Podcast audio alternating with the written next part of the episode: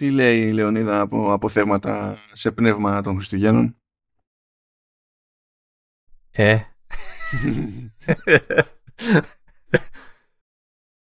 Πνεύμα των Χριστουγέννων. Ε, γιατί νομίζω ότι θέλουμε ακόμα 72 μήνες για να έρθουν τα Χριστούγεννα, έτσι. Δηλαδή αυτά, τόσα θέματα, δηλαδή μηδέν. Καλά, τώρα πια δεν είναι. Θέλουμε. Είναι, είναι λιγότερο από τρεις εβδομάδες. Όσο να πεις. Ναι, οπότε... και, και φαντάσου μηδέν και δουλεύω σε ένα μαγαζί που αυτή τη στιγμή είναι όλα τα Χριστούγεννα μέσα στολισμένα. δηλαδή, και να ήθελα να το αποφύγω δεν μπορώ, αλλά και πάλι, ναι, OK. Okay. Εντάξει, και εμείς εδώ τίποτα. Δηλαδή, το πιο χριστουγεννιάτικο που κάνω ε, είναι να ρίχνω μπουκέτα στο Like a Dragon. Ναι, εγώ ρίχνω καντήλια στο Wonder. Στο, στο Mario. Ε, είδες, ε, με, με αγάπη και τα δύο. Με αγάπη και τα δύο, είμαι σίγουρος. Το οποίο, εντάξει, πέρα ότι είναι φοβερό παιχνίδι και λοιπά, έτσι, ε, είναι, είναι ξέρεις, ε, τι δύσκολο έχει αυτή η πίστα, ξέρω εγώ, 2 στα 5, 3 στα 5 σου είχε, έτσι χαλαρά. Και ξαφνικά σου λέει ε, 5 και δεν, δεν βγαίνει ποτέ, ας πούμε. Και δηλαδή, σε διαλύει, το ξέρω. σου λέει, δεν ναι, το, ναι, το εννοεί δηλαδή, ότι είναι. Ναι, ναι. ναι, ενώ είναι χαλαρό και, και λέτε παιδί μου, εντάξει, με έπαιρνε και λίγο ακόμα. Όταν πει ότι σε έπαιρνε, εντάξει. Τέλος. cool, cool. Καλά, καλά περνάμε. Ηρεμία, πες μια σχετική ηρεμία. Ε, έχουν και... Έχουν άδειες, τι έχουν αυτή τώρα, κάτι παίζει. Εντάξει, πια η λογική είναι ότι ό,τι χοντρό ήταν να γίνει, ξέρω εγώ, σε λανσαρίσματα, ιστορίες και τέτοια έχει γίνει πάντα. Το ζήτημα είναι να μην έχουμε πολύ τζέρτζελο το Δεκέμβριο. Μην κοιτάς το αντι-Ubisoft που έβγαλε το Avatar, ας πούμε. Και... Ε, 6 Δεκεμβρίου. Ε, ε, έχω την εντύπωση ότι είναι η περίοδος που έχουν σκιστεί στην Apple, λέω τώρα έτσι. Έχουν σκιστεί να βγουν ό,τι είναι να βγει, ξέρω εγώ, έτσι μέχρι Νοέμβριο, ό,τι είναι από προϊόντα και αυτά. Τα έχουν δείξει, έχουν πήξει αυτό, έχουν κυκλοφορήσει μπαίνουν σε μια ροή ξέρω, και στην αγορά αρχίζουν τα προϊόντα και κυλάνε και έρχονται στους καταναλωτές και τώρα είναι η περίοδος που η Apple κάθεται έτσι, ανοίγει τις αγκάλες της, τις τσέπες της και περιμένει να πέσουν τα φράγκα. Ε, Αυτή είναι η περίοδος τώρα. Έτσι πάει, φίλε. Ε, ναι, είναι σχετικά χαλαρά τα, τα πράγματα. Αυτό δεν σημαίνει ότι δεν έχουμε staff. Υπάρχει μια κάποια κινητικότητα και μέσα σε όλα, καλά, εκτός ότι την περασμένη εβδομάδα είπαμε, Α, ας κάνουμε τώρα που κοντοσυγώνει η κυκλοφορία του iOS 17.2 σούμα με το τι φαίνεται από τις beta ότι έρχεται στο 17.2 και μία που το κάνουμε και μία που δύο μέρες μετά βγαίνει η άλλη beta και πάλι προσθέτει πράγματα. Οπότε έχουμε να ρεφάρουμε από εκεί. Και έχω σίγουρα και κάποιε σκέψει εκεί που μου καρφωθήκανε, κλασικά ε, στον ντους, ε, για το... Ω, ρε φίλε, κατά εικόνα τώρα. για, για το τι ρολοβαράει M3 Pro. Έχω καθίσει σε αυτό το. Εντάξει, προφανώς εγώ τώρα είμαι με M3 Max, έτσι, αλλά ε, κάθισα, είδα benchmarks, ξανά, τα benchmarks, διάβασα για παράπονα, μετά είδα ε, κολοτούμπα στα παράπονα, όπου κάποιοι ήταν πολύ στραβωμένοι τέλος πάντων με τον M3 Pro, μετά δοκιμάσανε συστήματα και ήταν λιγότερο στραβωμένοι με τον M3 Pro, ακόμα και αν δεν ήταν ενθουσιασμένοι τέλος πάντων. Και είναι ένα, γενικά ένα μυστήριο chip και έχω κάποιες σκέψεις που προέκυψαν χαζεύοντας πώς μοιράζει το φόρτο ε, κάποιων διεργασιών ο M3 Max που έχω μπροστά μου. Ε, και τέλος πάντων θα προσπαθήσω να είμαι λίγο ερετικός σε εκείνο το, το κομμάτι αλλά έχουμε και τέτοιο, έχουμε και εφαρμογόνια ποικιλοτρόπως χώρια που έχουμε συνέχεια στο, στην όλη ιστορία με το θέλουμε και εμείς iMessage. Ε, Α, ναι, καινούριο πράγμα, ναι. Ναι, ναι, καινούριο. Εντάξει, δεν είναι καινούριο, αλλά είναι ε, ε, σίγουρα καινούριο βήμα σε αυτό το προϊόν. Έχ, έχουμε, έχουμε πραγματάκια. Έχουν πραγματάκια από εφαρμογόνια και τα λοιπά. Αλλά σε πρώτη φάση έχουμε ένα περασματάκι εκεί από Apple TV Plus που εκεί παίζει μια κινητικότητα. Ένα από τα πράγματα για τα οποία δεν βγάζει ποτέ δελτίο τύπου η Apple είναι για τις περιπτώσεις που αποφασίζει να μην ανανεώσει κάποια σειρά. Εκεί δεν έχουμε ποτέ δελτίο τύπου. Είναι, είναι μυστήριο. OK, okay, ξέρω. Α, τι ε, τι ε, το έφαγε η Μαρμάγκα αυτή τη περίοδο. Πρώτον, πάει το Swagger. Το Swagger ήταν, ε, ήταν δράμα, υποτίθεται ότι βασιζόταν ε, στη, σε εμπειρίες του Kevin Durant, αλλά ήταν δράμα σχετικά με τη διαχείριση ε, ομάδας μπάσκετ και τα λοιπά. Πάει, μας τελείωσε αυτό το πράγμα. Ήταν και λίγο ξενερωμένη γιατί όταν βγήκε η δεύτερη σεζόν ε, τρέχανε οι απεργίες και δεν μπορούσαν να κάνουν προώθηση οπότε δεν μπορούσε να επικοινωνηθεί ρε παιδί μου το, το πράγμα επαρκώς ε, λέγεται ότι φαντάζομαι στην Αμερική ότι πήγε σχετικά καλά αυτό αλλά μάλλον όχι αρκετά καλά ώστε να πάρει άλλη μια ανανέωση οπότε οι δύο σεζόν είναι όλες και όλες που θα έχουμε από το Swagger ανάλογη φάση είναι με το Central Park που έχει βγάλει τρεις σεζόν αλλά δεν θα βγάλει τετάρτη. Και αυτό το μάθαμε από σπόντα. Ε, επειδή κάποιος ρώτησε το, το Josh Gad που παίζει εκεί στο Central Park ε, πότε θα έρθει η τέταρτη σεζόν και του λέει ε, έχει τελειώσει η σειρά, δεν έχει άλλο. Άρα έχει τελειώσει ή έχει κάνει, ε, γιατί έχω πάντα ένα θέμα με το cancel που λένε. Λοιπόν, εδώ λέει sadly it's done. Αυτό είπε, αυτό λέω. Τώρα χειροπολί. Είπα, εντάξει. Άρα μας έπαιρνε για τέταρτη σεζόν, αλλά προφανώς δεν θα. Δεν σημαίνει αυτό, Λεωνίδα. Επιμένεις να προσπαθήσεις να το ερμηνεύσεις, αγνοώντας το πώς λειτουργεί αυτός ο χώρος στην Αμερική. Θέλεις δεν και καλά. Όταν κάτι κόβεται, είναι cancelled. Ακόμα και αν ολοκληρώθηκε η ιστορία, είναι cancelled. Γιατί, γιατί πάντα στην Αμερική υπάρχει ελπίδα ότι μπορούμε να φτιάξουμε franchise, universe και να τρέχει για πάντα. Αρ, αρνούμε, αρνούμε, αρνούμε. Η λέξη δεν σημαίνει αυτό. Εντάξει. εντάξει. ναι, το ξέρω, το ξέρω, αλλά αυτοί έτσι ζητούνται μεταξύ τους, οπότε τι να σου κάνουν. Θέμα απασχολεί. Είναι ηλίθι. Λοιπόν, επίσης, ε, πέρασε λίγος καιρός, σαν να σφίχτηκε σκαλί μου Apple, δεν ξέρω γιατί, αλλά τέλος πάντων πήρε ανανέωση για τρίτη σεζόν το Foundation, που είναι. Η καλύτερη σειρά που έχει παίξει sci-fi στο Apple TV.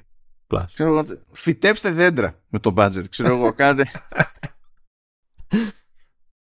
κάντε, κάντε κάτι άλλο. Είδα και, τη, είδα και τη δεύτερη σεζόν εξακολουθεί να είναι κατώτερη των περιστάσεων παρότι δεν έχει δεν στερείται ιδεών τέλος πάντων αλλά όλη αυτή η προσαρμογή που που έχει γίνει από την ομάδα που το τρέχει δεν είναι δεν είναι δεν είναι δεν είναι καλά Εν τω μεταξύ, στο δελτίο τύπου χαίρονται μεταξύ τους, λέει ότι δεν σοκαριστήκαμε, λέει όλοι από το ε, ε, πόσο εντυπωσιακό ήταν το αποτέλεσμα. Δεν, ναι, εντυπωσιαστήκατε για τη δουλειά που χρηματοδοτήσατε οι ίδιοι. Και ναι, εντάξει, OK, okay, μπράβο.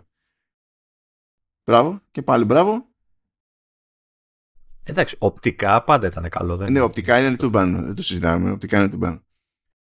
Σου λέει και κιόλας ότι, Ω, κάναμε και μια παπάντζα γιατί είχαμε σκεφτεί ότι θα θα το βγει ένας χαρακτήρας στην τρίτη σεζόν αλλά για να δείξουμε ότι εμείς δεν κολώνουμε και κανένας δεν έχει πλot armor τον φάγαμε λάχανο στη δεύτερη σεζόν και κάτι τέτοια ναι μπράβο το πρόβλημα δεν είναι ποιος πεθαίνει πρώτος το πρόβλημα είναι άλλος σε αυτή τη σειρά Οκ. Okay. Τέλος πάντων. Θα έρχεται το σύλλογο που θα πάει. Καλά. Θα δούμε για από εκεί. Λοιπόν, ε, επίσης ακούγεται ότι γίνονται συζητήσεις μεταξύ Apple και Paramount ώστε στην Αμερική τουλάχιστον που υφίσταται το Paramount Plus στην Ευρώπη είναι λίγο αυθαρμά στη φάση ε, να κάνουν κάποιο είδους πακέτο και να μπορεί δηλαδή κάποιος να γραφτεί σε Paramount Plus και Apple TV Plus με συνολικό κόστος λιγότερο από τις ξεχωριστές συνδρομές τέλος πάντων. Ε, δεν νομίζω ότι μας αγγίζει εμάς, ε. δεν έχουμε. Ο μας αγγίζει γιατί δεν έχει στάνταρ συγκεκριμένη παρουσία η Paramount Plus στην Ευρώπη. Πρωτίστως, ξεκινάμε από αυτό. Έτσι, δεν έχει συγκεκριμένη και ενιαία παρουσία στην Ευρώπη το Paramount Plus. Αυτό είναι το ένα. Το, δύο, το δεύτερο είναι ότι στην Ελλάδα συγκεκριμένα η Paramount έχει συμφωνία με την Κοσμοτέ για το περιεχόμενο του Paramount Plus. Πράγμα που είναι, θα ήταν έξτρα εμπόδιο στην ξέχωρη διάθεση του Paramount Plus. Ειδικά στην Ελλάδα. Να. Να. Ε, αλλά τέλος πάντων αυτό το έβαλα εδώ πέρα επειδή γίνεται μια στροφή σε τέτοιου είδους μόντες διότι όλοι έχουν ανεβάσει και συνεχίζουν να ανεβάζουν τις τιμές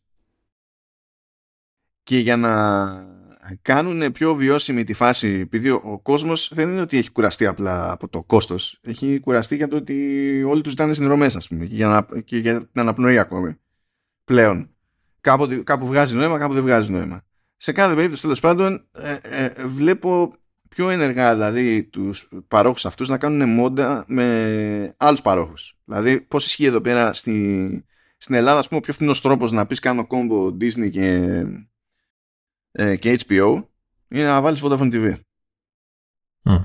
Αυτός είναι ο πιο φθηνός τρόπος. Καλά, HBO δεν υπάρχει ξέχωρα στην Ελλάδα. Okay. Αλλά έστω ότι υπήρχε. Ο πιο φθηνός τρόπος, ακόμα και αν πεις δεν θέλω HBO, θέλω μόνο Disney. Ε, σου, Disney Plus σου βγαίνει πιο φθηνά μέσω Vodafone TV.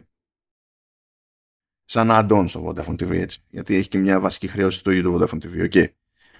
Ε, γίνονται κάτι τέτοια. Φυσικά το ότι χρειάζεται να γίνουν κάτι τέτοια είναι πρόβλημα που δημιούργησαν όλοι αυτοί μαζί παρέα. Μόνοι τους. Δεν τους ανάγκασε κανένας. Ε, αλλά τέλος πάντων είναι σημείο των καιρών. Έχει πλάκα διότι ελπίζαμε ότι θα ξεφύγουμε από την παράνοια της καλωδιακής τηλεόρασης όπου πληρώναμε και νατσιάτικα για να βλέπουμε δύο πράγματα και καταλήγουμε στο η ελπίδα να είναι να επανέλθουμε στην παράνοια της καλωδιακής τηλεόρασης. Μπράβο, μπράβο. Τι να πω, you failed successfully ή ξέρω εγώ. Ναι. Τι άλλο διάλογο και το χρόνο. Α δούλευε καταραμένη κεραία της πολυκατοικίας μου και θα σου λέω που θα είχα το κόσμο TV. Μα, μα γιατί, μα γιατί.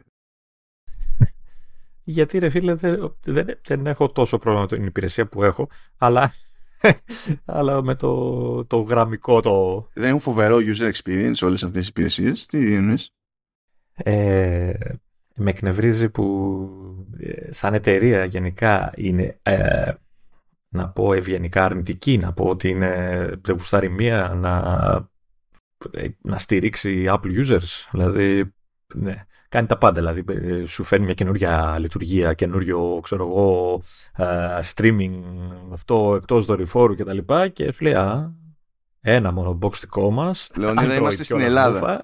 Λεωνίδα, είμαστε στην Ελλάδα. Αυτό σημαίνει ότι ε, πάντα στην ελληνική την business θα μετράει περισσότερο ότι ξέρω εγώ στην τύχη το λέω αυτό το ποσοστό παιδιά μου πει ένα και μου ότι το 80% του κόσμου είναι σε Android. Περισσότερα κεφάλια.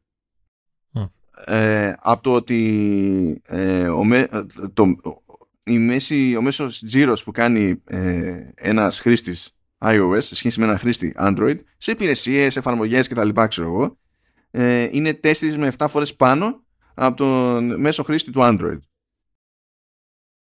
ναι. Διότι όταν πρέπει ναι. να δείξουμε στη, στη μαμά εταιρεία ότι εμείς εδώ έχουμε ένα νούμερο που είναι μεγάλο σε άνθρωπες, ε, όταν αυτή είναι η λογική, το αποτέλεσμα είναι αυτό. Τέλος πάντων, πέρα από αυτά τα προβλήματα, έχω και το ότι πλέον δεν με βολεύει αυτό το, το η γραμμική τηλεόραση που η παραδοσιακή τηλεόραση. Έτσι, δηλαδή πλέον τα περισσότερα τα βλέπεις on demand ή θέλεις να τα βλέπεις. Οπότε.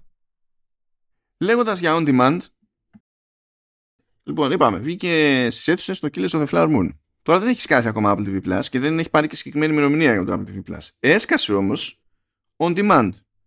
Άρα έχει, μπορείτε να πάτε και να αγοράσετε την ταινία στο TV App, αλλά και αλλού τέλος πάντων. Διατίθεται με την ίδια λογική που διατίθεται και οι υπόλοιπες ταινίες. Μπορείτε να νοικιάσετε και να αγοράσετε. Ναι. Ε, οπότε κάνει το, το, το, το, παραδοσιακό το rollout ας πούμε το, μιας κινηματογραφικής παραγωγής η Apple σε συνεργασία με την Paramount. Πετύχαμε κάτι καλό, ας το αρμέξουμε μέχρι να πεθάνει. Κοίτα, από τη στιγμή που κανείς δεν γούσταρε να δώσει τα λεφτά που ζητούσε ο Σκορσέζη για, τη, για την ταινία, τώρα πρέπει να βγάλουμε παντού σε κάθε στάδιο. Ναι, εντάξει, okay. Πάντως είχε πλάκα γιατί μπήκα στο Apple TV ε, το app, από το Apple TV το, τη συσκευή Έτσι, και έχει ένα τεράστιο μπάνερ, παιδί μου, και λέω, Όπα, ήρθε. Και από κάτω, Ε, τώρα το νοικιάζετε και τα αγοράζετε. Λέω. Ω εκεί βγάζει νόημα. Γιατί σου διαφημίζει κάτι που μόλις προσθέθηκε ναι. στην εφαρμογή. Να σου πω εγώ τώρα γιατί σε αυτό με τσάντισε η Apple. Διότι εγώ έχω, ένα, έχω widget στο τηλέφωνο που στην ουσία μου δείχνει, ξέρεις, το App Next. Ναι. Και πηγαίνει και μου εμφανίζει στο App Next το Killers of the Flower Moon. Ενώ δεν το έχω βάλει εγώ. Και λες είμαστε καλύτεροι, βγήκε πάμε να δούμε. Ε, ναι, και φυσικά δεν ίσχυε αυτό το πράγμα. Και αυτό είναι κάτι που δεν το κάνει για κανέναν άλλον, το κάνει μόνο για την παρτάρα της. Επίσης, αν εγώ δεν το έχω βάλει στο Plus, γιατί έχεις έχεις το περιθώριο να πας να πατήσεις ένα συν εκεί πέρα και να πεις, ξέρω εγώ, ειδοποίησέ με. Άμα το ναι. είχα βάλει να με ειδοποιήσεις, τότε fair game. Fair game. Όταν δεν το έχω βάλει να με ειδοποιήσεις, να μου το βάζεις στο App Next, όχι. Και αφού μου το βάζεις στο Up Next και πηγαίνω και το βγάζω από το Up Next, άλλη ώρα μου στέλνεις push notification. Όχι. Όχι. Αφήσατε ξαμολυμένους τους λάθος τυπάδες εκεί γύρω. Όχι. Αυτό όχι. Σε λίγο θα έρθει να μου χτυπήσει το κουδούνι. Όχι. Πάντως, ε, έχω μια περίεργη να τη δω την ταινία.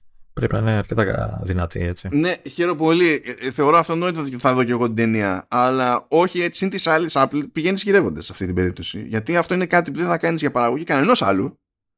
Το κάνεις για την παρτάρα σου σε υπηρεσία και εφαρμογή που υπάρχουν και οι δουλειές των υπολείπων. Και θα έρθει κάποιος να σου χτυπήσει μια φορά την πόρτα και θα σου πει αυτά γιατί δεν τα κάνεις για τους άλλους. Και φυσικά επειδή η Apple θα αρχίσεις να τα κάνεις για τους άλλους και θα κνευρίσει όλο τον κόσμο μετά, όλους τους χρήστες. Όχι, εντάξει. Εντάξει, how about no; Πότε, α, έχουν πει πότε θα σκάσει το Apple όχι. Έτσι, όχι, όχι, όχι. όχι, δεν έχουν δώσει. Αλλά φαντάζομαι σε ένα μήνα. Γιατί φαίνεται ότι στο κινηματογραφικό δώσανε το κλασικό πλέον που είναι 45 μέρες, που πριν από 45 μέρες δεν πηγαίνει μετά on demand, τώρα έσκασαν demand και φαντάζομαι ότι σε ένα μήνα περίπου θα θυμηθούν και το υπόλοιπο. OK. Okay. Δηλαδή, εντάξει, όπα λίγο, όπα. Με τις, δηλαδή όλο το υπόλοιπο με τη διανομή, εντάξει, κανένα πρόβλημα, καταλαβαίνω. Αλλά κάπου, κάπου όπα. Κάπου όπα. Δηλαδή θα ανοίξω το, το settings app ας πούμε και θα μου βγάλει ειδοποίηση στα iCloud settings. Έχετε ενημερωθεί για το Killers of the Flower Moon; Ο, ε, από όλα αυτά πρέπει να κρατήσουμε το ότι μπορείτε πλέον να πάτε στο βίντεο κλαμπ της γειτονιάς να κοιτάσετε τη βιντεοκασέτα για να δείτε την ταινία. Αν την προλάβετε και έχουν, εκεί είναι ελεύθεροι και δεν την έχουν πάρει, τις έχουν πάρει όλες, όλα τα τύπα. Ναι, να προσέχετε να δείτε αν έχετε αυτοκολλητάκια πάνω. Το καρτελάκι, ναι, ναι. Ναι, το καρτελάκι, ναι. Και πιθανότατα θα νοικιάζεται για μία μέρα μόνο τώρα, μέχρι να παλιώσει λιγάκι. Μάλλον, μάλλον, ναι. Μάλλον. Και θα, είναι, θα έχει και ειδική χρέωση γιατί τώρα τρεις ώρες και σε VHS είναι δύσκολο το άθλημα. Ε, ε, θέλει μεγαλύτερη κασέτα καταρχάς. Ναι. πολύ ταινία, πολύ ταινία.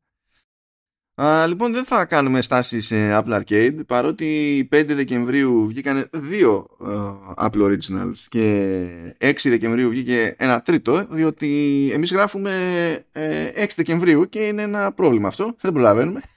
Να κάνω μια χαζερώτηση γιατί για το Girl State είπες τίποτα. Ή το ξεχάσαμε, το άνοιξα εγώ κατά λάθος. Α, συγγνώμη. Ε, ναι, δεν το, δεν το άνοιξα εγώ. Έχεις δίκιο, έχεις δίκιο. Λοιπόν, συγγνώμη. Συγγνώμη.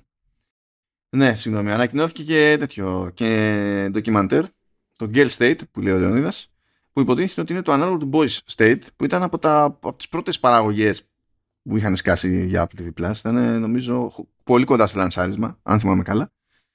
Ε, είναι, είναι ντοκιμαντέρ και στην ουσία όπως ήταν το Boy State μια φάση όπου είχε εφήβους να μπλέκουν σε εκλογική διαδικασία και τα λοιπά και να μαθαίνουν το πώς λειτουργούν οι δημοκρατικές διαδικασίες και ποια είναι τα, τα ζόρια οι κόντρες και τα συναφή ε, σε τέτοια ηλικία το ίδιο γίνεται πλέον και με κορίτσια. Ίδια, ίδιο σκεπτικό είναι. Ακριβώς το ίδιο σκεπτικό. και το Boys and Girls State. Έτσι για να τα έχει όλα μαζί Οπότε, ναι, τώρα ανακοινώθηκε με αυτό, αλλά δεν είδα να λέει ότι ξέρω εγώ βγαίνει τότε. Οπότε θα σας γελάσω ως προς αυτό το κομμάτι. Και επανέρχομαι στη διευκρίνηση για το Apple Arcade. Ε, γενικά είναι λίγο δύσκολο να δοκιμάσουμε τρία καινούργια παιχνίδια σε δύο μέρες. Ούτε ένα εδώ τα λέμε. Ε, ναι, οπότε θα τα, θα, θα τα απλώσουμε. Θα τα απλώσουμε έτσι κι αλλιώς δεν πρόκειται να βγάλει κάτι άλλο σε Apple Arcade πριν την αλλαγή του χρόνου. Γι' αυτό τα βγάλει τώρα όλα. Δηλαδή όλες οι κυκλοφορίες του Δεκεμβρίου βγήκανε τώρα μπαμ. Ενώ διαφορετικά θα τα άπλωνε.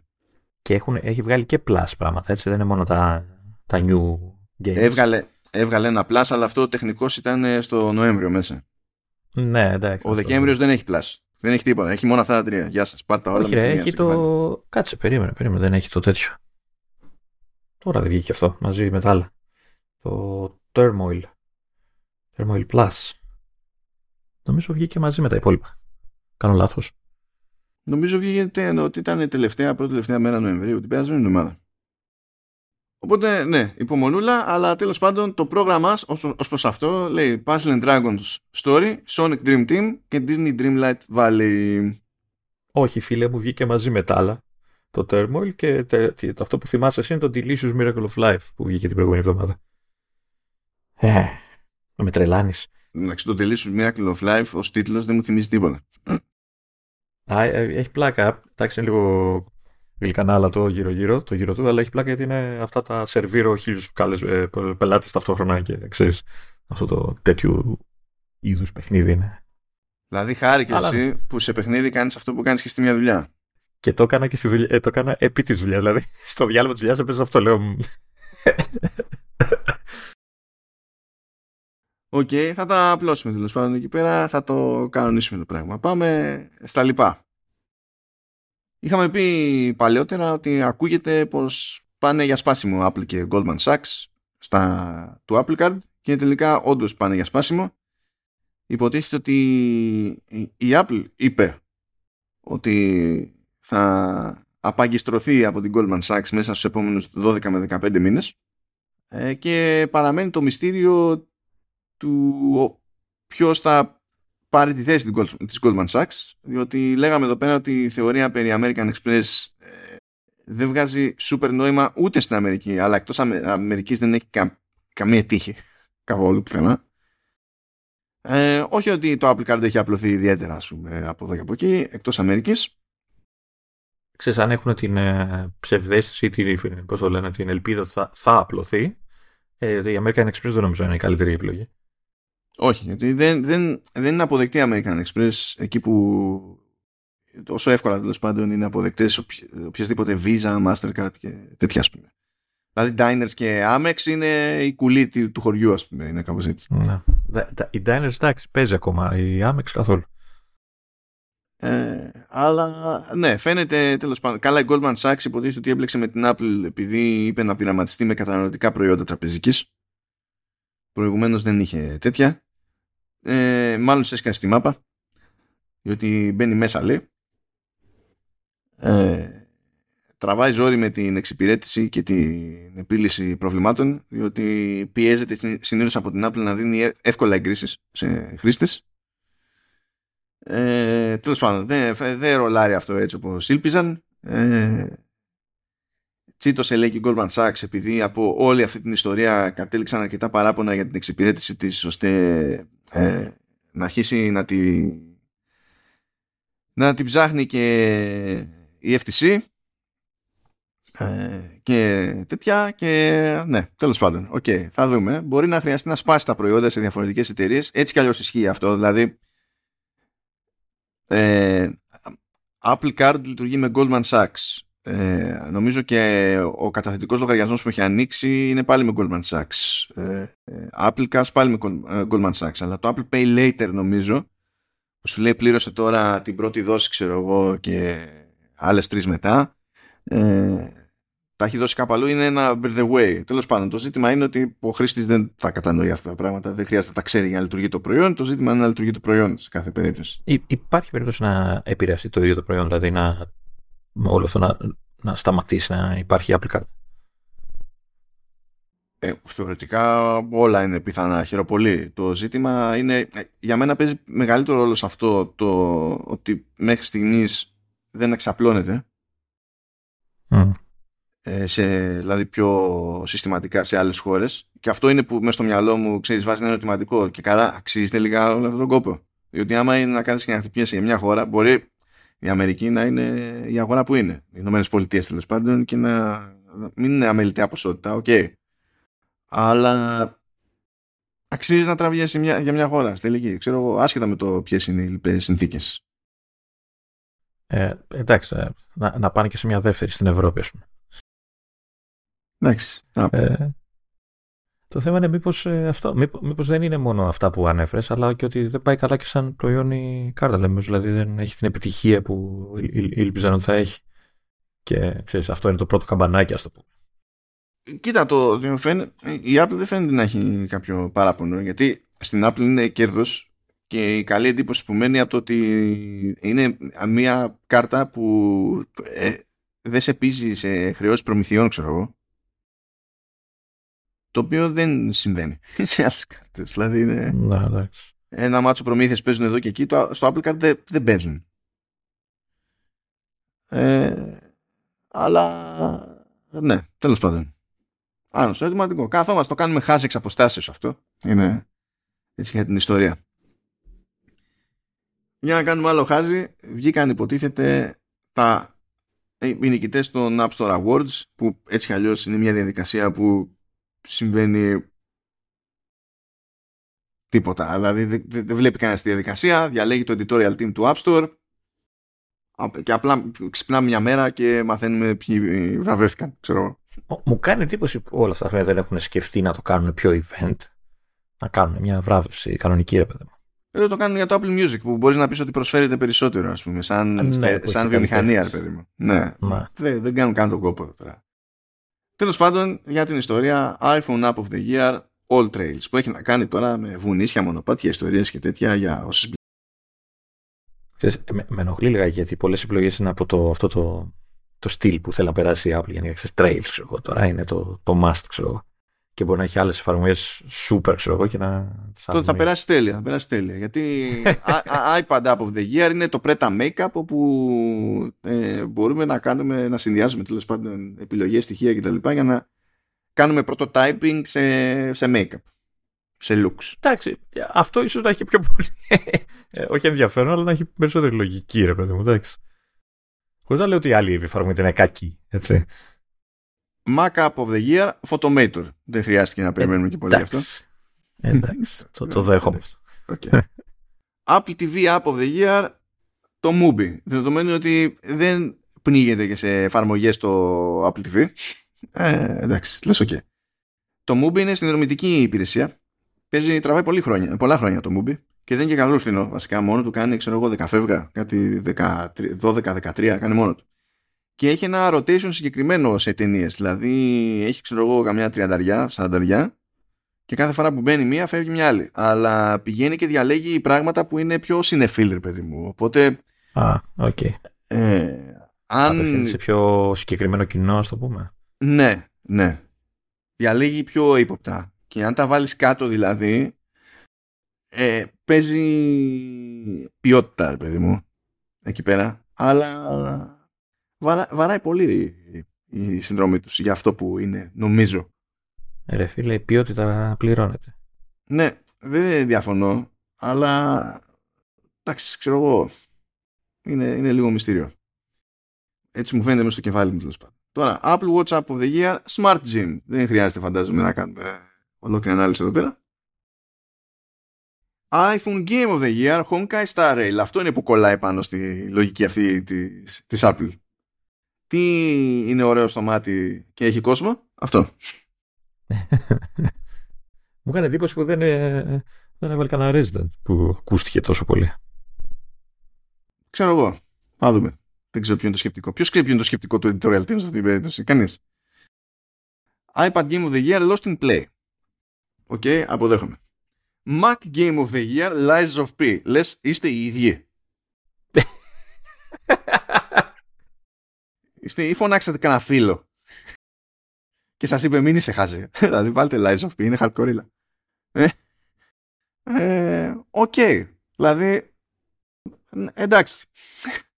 εντάξει. Ανταγωνίζεται με, το ανταγωνίζεται με το από κάτω, έτσι σε hardcore Αυτό. Apple Arcade Game of the Year, Hello Kitty Island Adventure.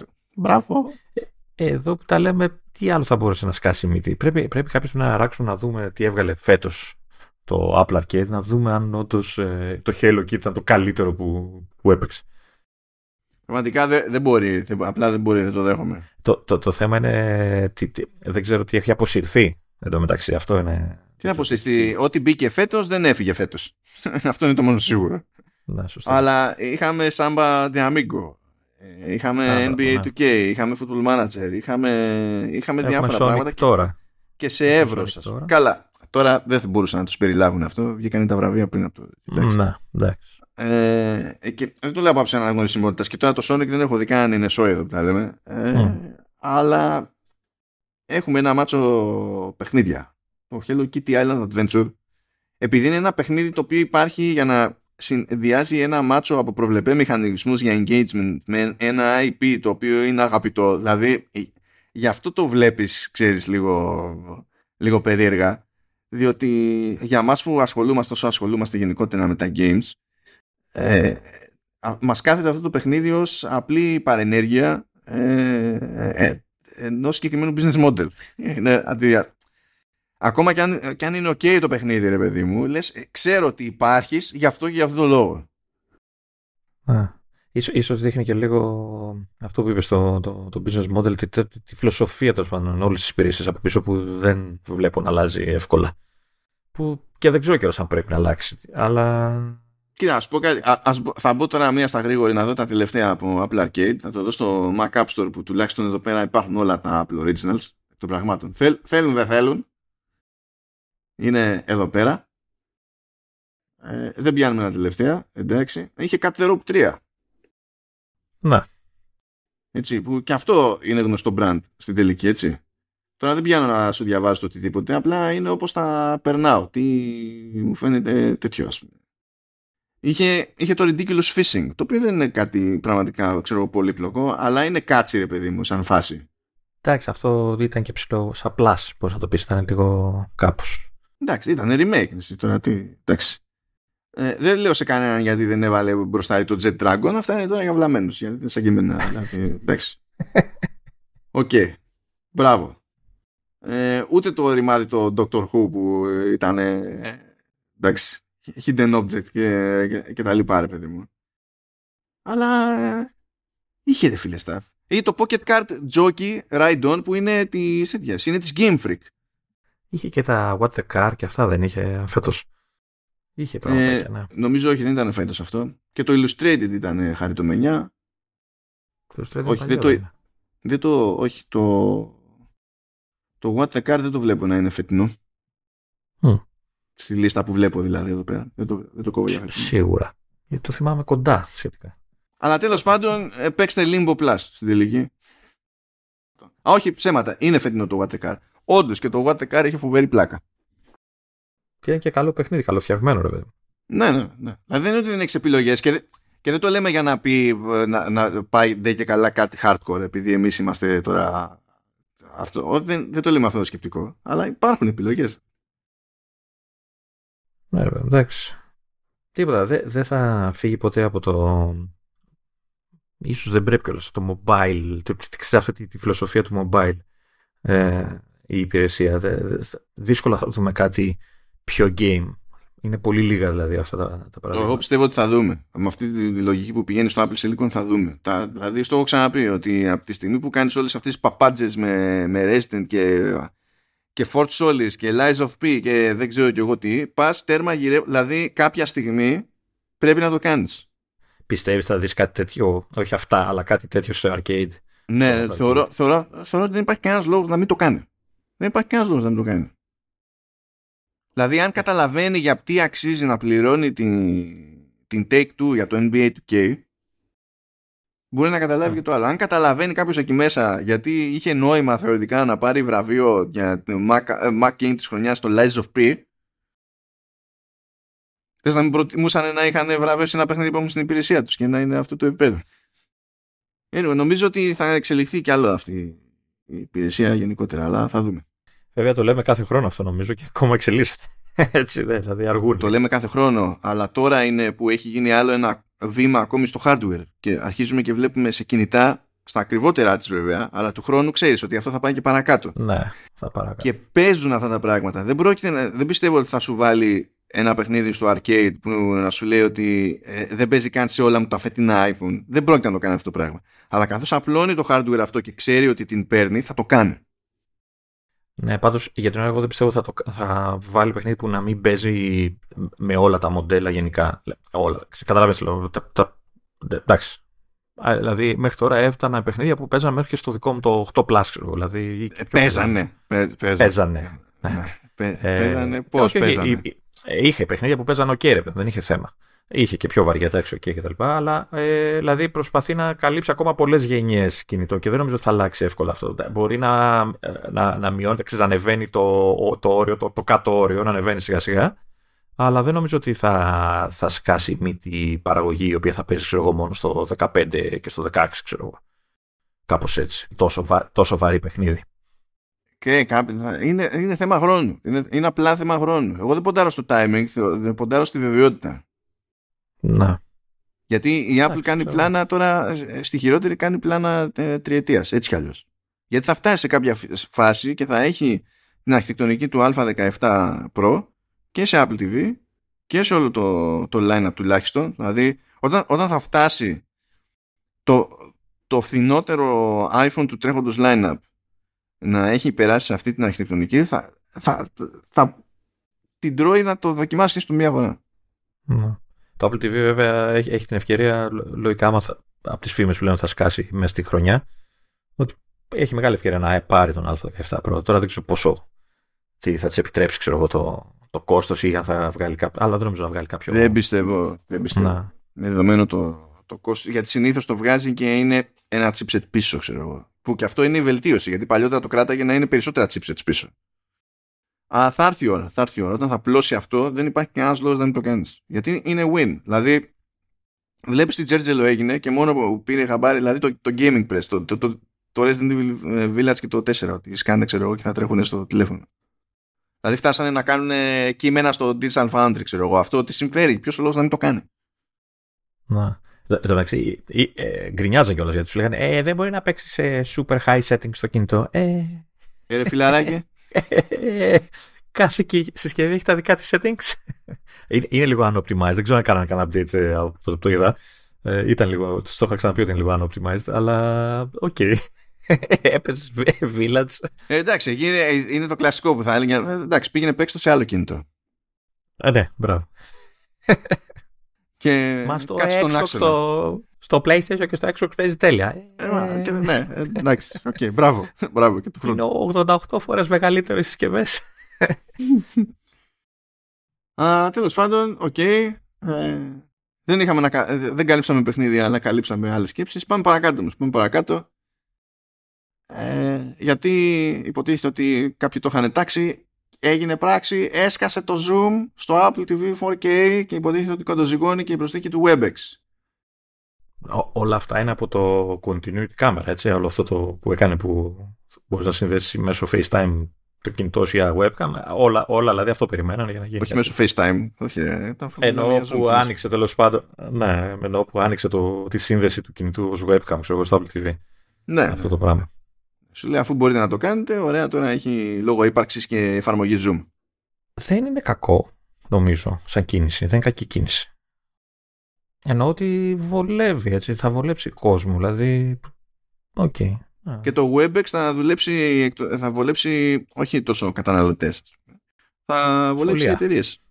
Α, και σχολεία και, και εταιρείες. Εκεί πέρα παίζει πιο πολύ το WebEx. Mm. Περιμένω κάποια στιγμή τουλάχιστον μια αναφορά σε αποτελέσματα τριμήνα των Tim Cook που τα calls τρέχουν μέσω WebEx. Κά, κάποια στιγμή να πει ε, τελείω τυχαία, το τρέχουμε το WebEx ε, στο Apple TV 4K. στο Apple TV, ξέρω ναι, αυτό ξέρω. Χρησιμοποιώντας iPhone και, και τέτοια.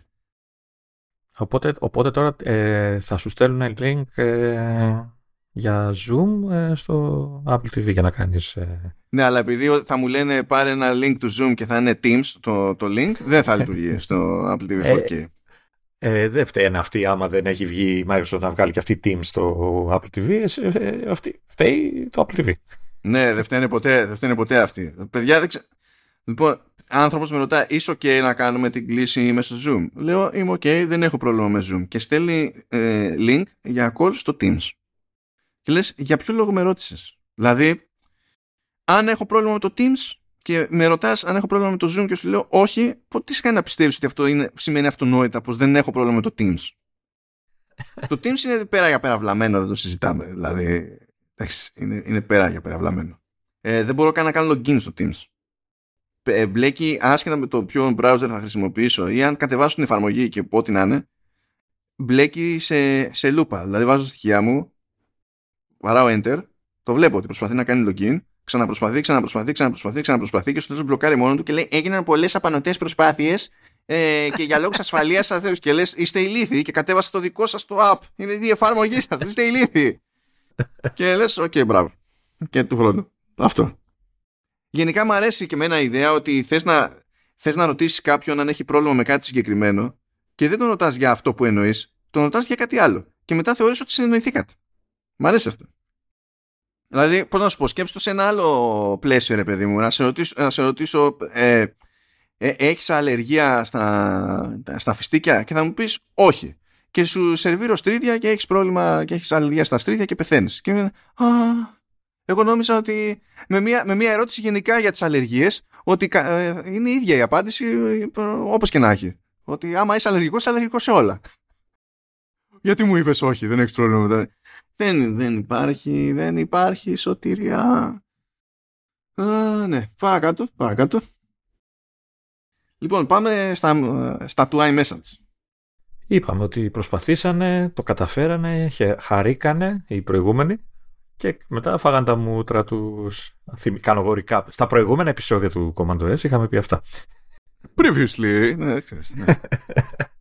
Οπότε είχαν βγει τα, το, είχε βγει το Nothing Chats που βασιζόταν στο Sunbird, τον ήπια το Nothing Chats, τον ήπια και το Sunbird και άντε γεια, γιατί δεν υπήρχε κρυπτογράφηση ενώ έλεγαν ότι υπήρχε κρυπτογράφηση. Ε, υπήρχε και το θέμα ότι τους δίναμε τα στοιχεία του Apple ID για να τρέχει όλη η φάση μέσω εικονικού Mac τέλος πάντων και όλα μπράβο, πάρα πολύ ωραία. Και τώρα αυτή την εβδομάδα έχουμε ασχοληθεί με το Beeper. Το Beeper ε, προϋπάρχει ως υπηρεσία και υποτίθεται ότι σας δίνει το περιθώριο ε, από μέσα, μέσα από την εφαρμογή του να κάνετε τα κουμάντα και να δέχεστε να στέλνετε μηνύματα σε πολλαπλές υπηρεσίες, WhatsApp και τέτοια, όλα μαζί. Δεν, είναι, δεν έχει κλείσει όλες τις τρύπες ακόμη, αλλά κάλυπτε πριν και το iMessage με την ίδια λογική που το κάλυπτε βέβαια και η Sunbird. Έτσι, δηλαδή έτρεχε σε virtual machine Mac και χρησιμοποιούσε το Apple ID σου για να κάνεις login και μετά έτρεχε. Που ήταν λιγότερο ασφάλες αυτό, αλλά δεν έβγαινε η ομάδα του Beeper να λέει παιδιά εμείς είμαστε rock solid, δεν πήγαινε φιλό και τέτοια. Έλεγε ότι το πράγμα έχει έτσι. Αλλά βρήκαν ένα, ένα 16χρονο που κατάφερε και έκανε επιτυχώς reverse engineering στο iMessage. Άκου τώρα έτσι. Ναι. και λέει όταν ήρθε και μα το είπε, λέει, δεν το πιστεύαμε γιατί μας το έχουν πει διάφοροι και στην πράξη βλέπαμε ότι δεν, ήταν μισή δουλειά, ξέρω εγώ, αλλά το βάλαμε, τα βάλαμε κάτω και είδαμε ότι τελικά αυτός το εννοούσε. Οπότε λέει, ε, χωρίς να χρησιμοποιούμε ε, κώδικα της Apple, ε, κάναμε reverse engineer τον τρόπο με τον οποίο μία συσκευή ε, δηλώνεται στην Apple ότι υποστηρίζει iMessage και παίρνει το OK από την Apple για να δέχεται και να στέλνει iMessages και βγάζουμε λοιπόν το Beeper Mini, το οποίο τέλος πάντων ξεκινάει έτσι, μετά θα κάνουν ένα rebrand εκεί περίεργο, δεν έχει σημασία. Βγάζω το Beeper Mini, το οποίο είναι συγκεκριμένα για iMessage. Και πηγαίνεις χωρίς να δώσεις το Apple ID σου και έχει μηχανισμό για να στείλεις ένα SMS προς την Apple μεριά για να δει η Apple ότι και καλά το νούμερό σου υποστηρίζει iMessages και από εκεί πέρα είσαι jet. Η μόνη περίπτωση που χρειάζεται το Apple ID είναι σε περίπτωση που θες τα iMessages εφόσον έχεις και κάποιο άλλο, ξέρω, πες ότι έχεις Android smartphone, γιατί για αυτή την περίπτωση που μιλάμε προφανώς σε iPhone δεν χρειάζεται να κάνει κανένας στρασανιά. Ε, αν έχεις κάποιο iPad ή κάποιο Mac και θες να σκάνε και όλα τα μηνύματα εκεί πέρα, επειδή πρέπει κάπως να συνεννοούνται αυτά μεταξύ τους και συνεννοούνται μέσω του κοινού Apple ID, τότε πρέπει να δώσεις το Apple ID σου. Αλλά κατά τα άλλα, μπορείς να μην έχεις καν Apple ID και να έχεις ένα Android smartphone και να δηλώσεις το, το, το, νούμερό σου στην Apple, να πάρει το OK από το server της Apple και χωρίς ε, να διαβάζει ποτέ κανένα στα μηνύματά σου, είναι πλήρως κρυπτογραφημένα σε όλη την αλυσίδα της μετακίνησης. Ε, να εμφανίζει και εσύ σε group chats και μη τέλος πάντων με άλλους που μπορεί να έχουν iPhone ότι είσαι με iMessages, είσαι μπλε και πες, το, πες το για να γκρινιάξω λίγο πάλι. Το ότι είσαι μπλε είναι εντάξει, είναι το πιο γελίο της υπόθεσης, αλλά σου λέει ότι τέλος πάντων ε, υποστηρίζονται read receipts, υποστηρίζονται reactions, ε, καλύτερη ποιότητα στα, στα, στα media που στέλνεις κτλ. Που αυτά είναι, πιο, αυτά είναι όντως πιο χρήσιμες διάμονε το τι αντί για ε, πράσινο το πλαίσιο που βλέπει ο παραλήπτης, ας πούμε, είναι μπλε. Και μέχρι στιγμής δεν έχει σκάσει τη μάπα κανενός αυτό και δεν είναι αυτονόητο ότι θα κουνηθεί και η Apple κάπως διότι τεχνικό το reverse engineering δεν είναι ακριβώς παράνομο. Αυτό ήθελα να ρωτήσω γιατί ξέρω ότι πολλοί λένε ότι ξέρετε, δεν το επιτρέπουν ρε παιδί μου, σε όλες τις πολιτικές απορρίτου και δεν συμμαζεύεται υποτίθεται απαγορεύεται. Ναι, δεν γουστάρουν το reverse engineering. Αυτό δεν ε, σημαίνει ναι, ότι είναι παράνομο το reverse engineering και μπορούν να κινηθούν εναντίον σου. Ε, αυτό είναι το ένα της υπόθεσης και το άλλο της υπόθεσης είναι ότι επειδή δεν κάνει κάτι, ξέρεις, που χαλάει το σύστημα της Apple, κάνει ακριβώς αυτό που περιμένει το σύστημα της Apple. Για να σε κρατήσει εκτός πρέπει να αλλάξει η Apple το σύστημά της. Αλλά ε, αυτό ενδεχομένως να δημιουργήσει ε, ζητήματα, ξέρω εγώ, ή έξτρα τριβή σε αυτούς που έχουν Apple hardware και χρησιμοποιούν iMessage. Οπότε δεν είναι αυτονόητο ότι συμφέρει την Apple να πάει να χωθεί. Και αλήθεια είναι ότι τόσο καιρό υπάρχει και η λύση με, το, με Virtual Mac έτσι, που τρέχει από πίσω στο, και για το Beeper και έτσι έτρεχε και το Sandberg. Και δεν είχε κινηθεί εναντίον τους η Apple. Που τώρα τέλος πάντων η Apple χέστηκε, δηλαδή τώρα μπορεί να υπάρχει ένα debate εκεί για το πώς, άμα σκάσει αυτή η εφαρμογή στο δικό της το App Store που ναι δεν χρειάζεται να κάνει κάτι με iMessage από εκείνη την πάντα αλλά έχει νόημα η εφαρμογή ως εφαρμογή γιατί μπορεί να συνδεθεί και με τις υπηρεσίες των υπόλοιπων και πάει λέγοντας, OK. Okay. Ε, αλλά κατά τα άλλα, τι, θα πάει να κάνει η Apple, θα πει δεν επιτρέπω να βγει στο Play Store. Μπορεί να πάει να σφίξει την Google, ας πούμε. Εντάξει, OK. Okay. Γίνονται και αυτά. Αλλά δεν φαίνεται μέχρι στιγμής ούτε να έχει διάθεση να το σχολιάσει, ούτε να κινείται επιθετικά τέλος πάντων. Νομικά είμαι. Μέχρι στιγμής, έτσι. Μέχρι στιγμής. Φυσικά, φυσικά αυτή η διαδικα... όλο αυτό το πράγμα έτσι σαν υπηρεσία δεν είναι τσάμπα. Α, αυτό ήθελα να πω τώρα, ότι βλέπω ότι έχει συνδρομή αυτό το πράγμα. Έχει free trial, ναι, γιατί έχει ongoing costs από πίσω. Ε, οπότε σου λέει είναι μετά 2 δολάρια το μήνα. Δεν είναι κανένα φοβερό ποσό. Άρα δεν πρόκειται ποτέ κανείς να τον ενεργοποιήσει, έτσι. Ε, αναρωτιέμαι για αυτό το λόγο, ε, μήπως αυτή είναι και η σκέψη της Apple μέσα σε όλα, παιδί μου, ότι χρήστης Android που θεωρεί λογικό να πληρώσει οποιοδήποτε ποσό για messaging κατά πάσα πιθανότητα είναι χρήστης iPhone. Ή θα είναι όσο νούπο. Αυτό. θεωρείται πιο απίθανο να κάνει κέφι να πληρώσει χρήστη Android. Γενικά δηλαδή, μιλώντας. Εδώ υπάρχουν περιπτώσεις παιχνιδιών που βγαίνουν επιπληρωμής σε iOS και είναι free to play σε Android γιατί αλλιώς δεν υπάρχει ελπίδα. Ε, ναι. Cute. Ε, εν τω μεταξύ έχει πλάκα γιατί για το ντυπάκο που έκανε όλη τη δουλειά το, το μαθητή. Γιατί από ό,τι βλέπω είναι high school. Ε, έτσι, ηλικίου παιδί. Έτσι, ε, 16 χρονών. Ε, ε, έλεγε Εσύ τι έκανες στα 16? Εγώ, α, mm. τι, πίστεψε με. Όχι, τώρα, τώρα που μου το είπες έτσι, σε πιστεύω. Η αλήθεια είναι. Ο Μιτσικόφσκι τέλος πάντων λέει We couldn't convince him to drop out. Πάει αυτό στο, στην τάξη του πει ο καθηγητής. Ε, Γιαννάκη, τι έκανες το βράδυ, δεν διάβασες; Έκανα reverse engineer. Ε, περνά έξω, Γιαννάκη. Cool, μια χαρά. Δεν βλέπω, δεν βλέπω κανένα πρόβλημα. Δεν βλέπω κανένα πρόβλημα. Τώρα, εντάξει, περιμένω να δω έτσι. Περιμένω και είμαι, είμαι περίεργος να δω σε βάθος χρόνου τι ή, ή θα γκρινιάξει η Apple και θα βρει τρόπο να το σταματήσει. Δηλαδή μπορεί να μην ακούγεται τίποτα γιατί ψάχνει με, με τους χιλιάδες δικηγόρους να βρει έναν τρόπο να, να το κόψει αυτό το πράγμα. Ή ξέρω εγώ, θα κάνει την έκπληξη, θα βγάλει το δικό της σύστημα, να τους κλείσει όλους πάλι. Κάτι που εντάξει είναι χλωμό, αλλά ξέρεις, κάτι τέτοιο πιστεύω. Ότι απλά ψάχνονται αυτή τη στιγμή, είναι εκεί όλοι μαζεμένοι και λένε δεν μπορεί, θα βρούμε τρόπο να το σταματήσουμε. Δεν, δεν πολύ νομίζω, δεν πολύ νομίζω. Είναι και σε μια φάση τώρα που ανταλλάσσει απόψεις με την Ευρωπαϊκή Επιτροπή, να το θέσουμε έτσι. Ναι, ναι. Ε, ε, έκανε και μια ένσταση εκεί για να εξαιρεθεί το iMessage και αυτό που ακούστηκε σήμερα 6 Δεκεμβρίου ε, είναι ότι η Ευρω...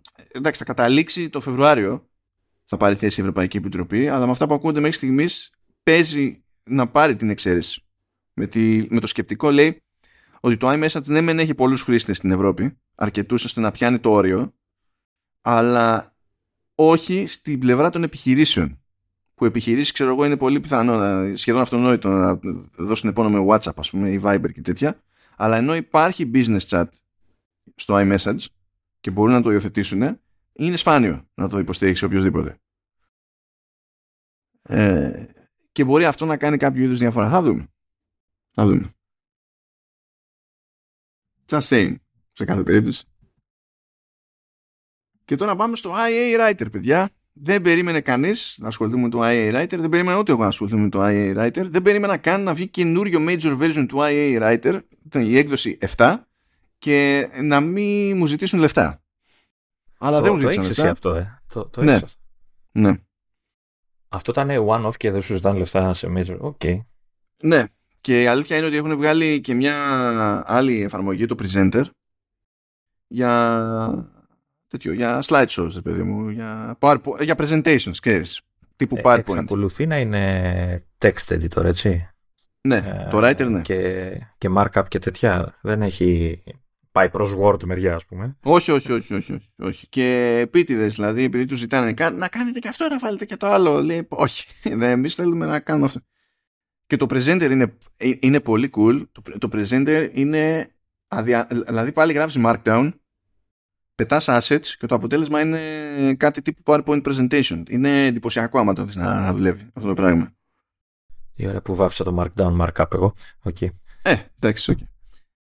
Ε, τώρα το θέμα εδώ είναι η 7η έκδοση του IA Writer. Και άμα μου λέει κάποιος τι μπορεί αυτοί να σκεφτούν για επόμενο τέλος πάντων major version και τι είναι αυτό που θα το ξεχωρίζει, βάλε κανένα στοίχημα, θα είχα χάσει περιουσίες για 7 ζωές. Δηλαδή δεν θα πήγαινε ποτέ το μυαλό μου εκεί πέρα για κανένα λόγο.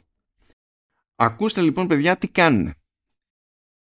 Σου λέει γράφεις εσύ κείμενο και στο δείχνουμε full contrast κανονικά, όπως το δείχναμε τόσο καιρό. Άμα κάνεις όμως από κάπου paste, στο δείχνουμε πιο αχνό για να βλέπεις ποιο κομμάτι του κειμένου είναι κάτι που ε, έφτιαξες ο ίδιος και ποιο είναι δουλειά άλλου.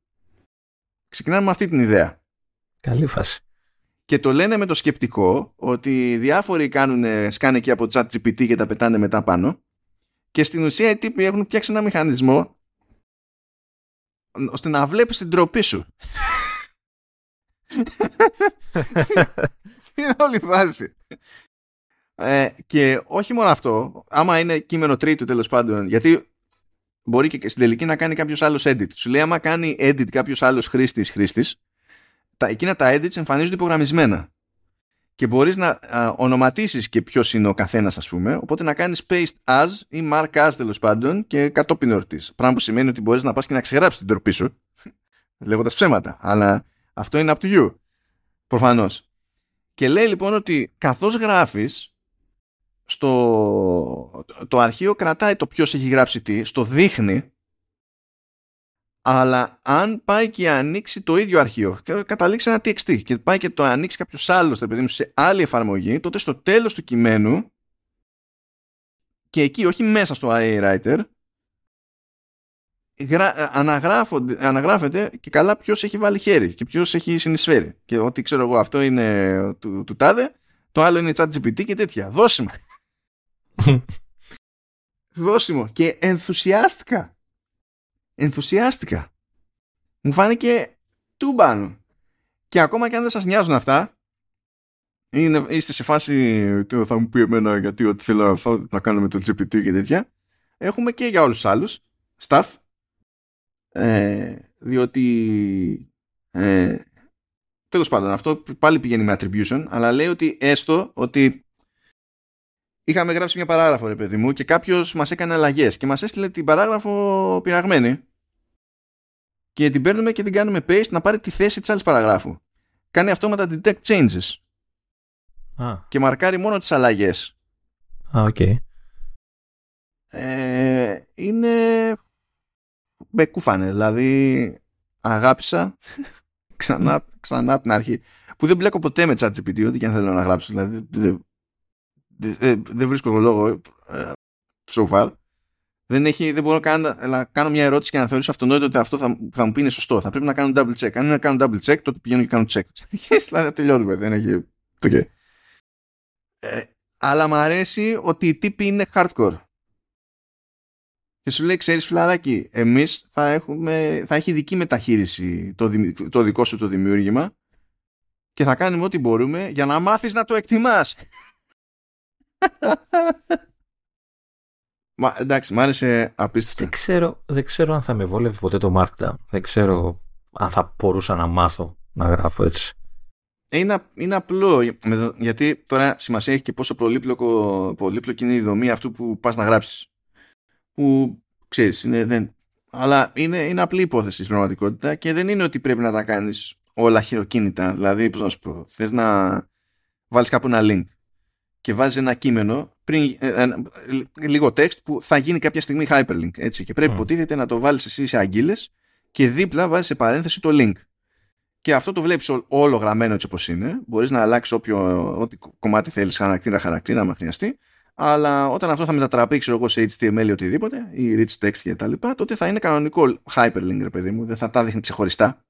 Ναι. Ε, π.χ. Ε, παλιότερα έπρεπε να βάζεις αγγίλες και, και τα τέτοια χειροκίνητα. Τώρα ε, έχουν αυτοματοποιηθεί αυτές οι διαδικασίες σε κάποιο βαθμό. Οπότε είναι πιο εύκολο ακόμη από ό,τι ήταν στον φάση. Ναι, ναι, ναι. Okay. Και όταν είσαι με πληκτρολόγιο, πληκτρολόγιο, αλλά και όταν είσαι στο τηλέφωνο που εμφανίζει στην ουσία, ξέρεις, ε, στο software keyboard εμφανίζει έξτρα πραγματάκια για να τα κάνεις αυτά πιο άμεσα, πιο γρήγορα. Υποθέτω ότι μια τέτοια εφαρμογή βολεύει αυτούς που γράφουν για sites, έτσι. Γιατί να γράψεις τώρα σε τέτοια εφαρμογή για να εκδώσεις ένα PDF, ένα βιβλίο ή οτιδήποτε ξέρω εγώ με μια εργασία δεν νομίζω ότι βολεύει τόσο. Το markdown εννοώ. Βασικά ε, και οι εργασίες και τα λοιπά, όλα αυτά βολεύουν. Το πρόβλημα είναι το βιβλίο από ποια άποψη. Ε, οι, ε, οι εκδότες θέλουν συγκεκριμένο format. Και πρέπει κάποια στιγμή να καταλήξει σε Word αυτό το πράγμα. Που γίνεται, μπορείς να το μετατρέψεις από Markdown και σε τέτοια φάση. Αλλά εκεί έχω δει. Τώρα μην ρωτήσεις γιατί έχω κάνει αυτή τη δοκιμή και έχω δει, αλλά εκεί, εκεί έχω δει ότι που και που πάνε πράγματα στραβά ε, που θέλουν λίγο, λίγο χέρι τέλος πάντων. Αλλά σε άλλες περιπτώσεις δεν υπάρχει κάποιος ιδιαίτερος περιορισμός και, αλλά σίγουρα βολεύει πάνω απ' όλα σε web διότι ελέγχεις πολύ πιο συγκεκριμένα τα πράγματα πώς κυλάνε και από τη στιγμή που όλο αυτό μπορείς να το μετατρέψεις με τη μία σε HTML μπορείς να αγνοήσεις πλήρως και το όλο formatting του αβ, γ editor. Πηγαίνεις, κάνεις copy as HTML το ξερνάς στο HTML editor, το, το οποιοδήποτε CMS και θέλει δεν θέλει θα έχει τη δομή που έχει φτιάξει HTML. Ναι, άρα εκείνη, πρωτίστως εκείνη η χρησιμότητα των υποθέσεων. Υποθέτω μάλλον. Εντάξει. Το είχα χρησιμοποιήσει αυτό σαν μόντα. Ε, όταν είχα γράψει το κατεβατό για το Valhalla, που ήταν 22.000 λέξεις, ε, και είχα τέτοιο, ε, είχα υποσημειώσεις και ήθελα υποσημειώσεις ε, να εμφανίζονται με συγκεκριμένο τρόπο, ρε παιδί μου, στο τέλος της σελίδας και να μπορεί κάποιος να κάνει jump από την ένδειξη για την υποσημείωση στο κείμενο κάτω και να διαβάζει την υποσημείωση και από εκεί ύστερα να κάνει jump στο σημείο που την πρωτοβρήκε. Για να το ναι. κάνω αυτό να λειτουργήσει έπρεπε να το φτιάξω σε, σε Markdown και να πάω στον editor και να πω deal with it HTML στη μούρη. Ναι με τον editor του WordPress δεν θα μου έκανε ποτέ κανένα στο χατήρι. τότε τουλάχιστον τώρα δεν ξέρω αν θα μου κάνει κανένα στο χατήρι στον editor του WordPress αλλά παρατηρώ από τον editor του WordPress που δεν είναι στη δεν, δεν βαράω κείμενα εκεί πέρα στο, στο Halftone ότι από άποψη UI που και που κάνει κάτι ψωγυρίσματα και λέω παιδιά δεν το έχετε σκεφτεί πολύ καλά εδώ πέρα αλλά τέλος πάντων ok. Okay. Εντάξει, Το, το χρησιμοποιείς τώρα, γιατί παλιά το χρησιμοποιούσες ok τώρα. Το Writer. Ε... Ναι, mm. Το χρησιμοποιώ ακόμα. Βασικά κρατάω τέτοιο δικό μου, δική μου λίστα με τίτλους που, ε, με games που μου έχουν ανακοινωθεί αυτήν την εβδομάδα. Λέω μου με τη λογική ότι μου έχουν στείλει όντως δελτίο τύπου. Ναι. Ε, για αυτούς που δεν στέλνουν δελτίο τύπου λυπάμαι δεν θα μπορέσω. Α, και στην ουσία σημειώνω τους τίτλους και έχω και τα σχετικά trailers. Και έτσι μπορώ να δω κάθε εβδομάδα τι ανακοινώθηκε είτε μιλάμε για νέο τίτλο, είτε μιλάμε για expansion και DLC, είτε για ports, ξέρω εγώ, και τέτοια πράγματα. Και το κρατάω ε, αρχείο. Δεν το λέω σκεφτινό, έτσι, 60 ευρώ βλέπω εδώ για Mac.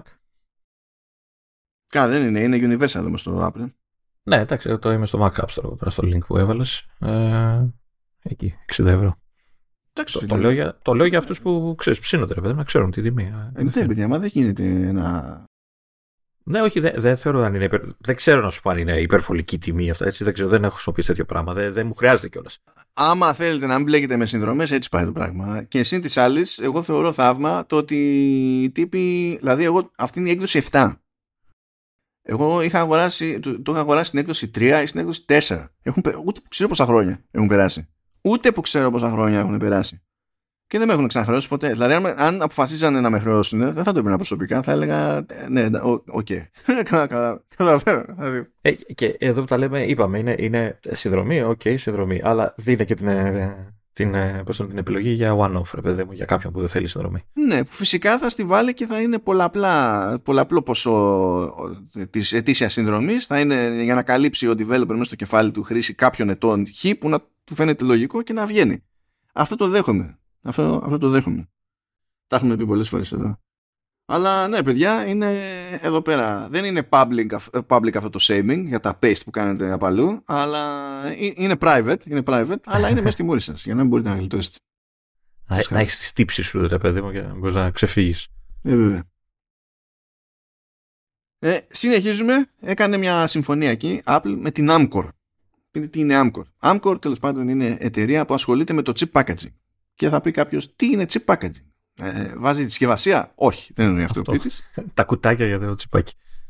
Ε, λοιπόν, κάθε chip έχει τμήματα. Και ενώ μέχρι στιγμής τα systems on, ε, systems on chip τέλος πάντων της Apple είναι συνήθως μονολυθικά, είναι ένα πράγμα πάνω, ενιαίο.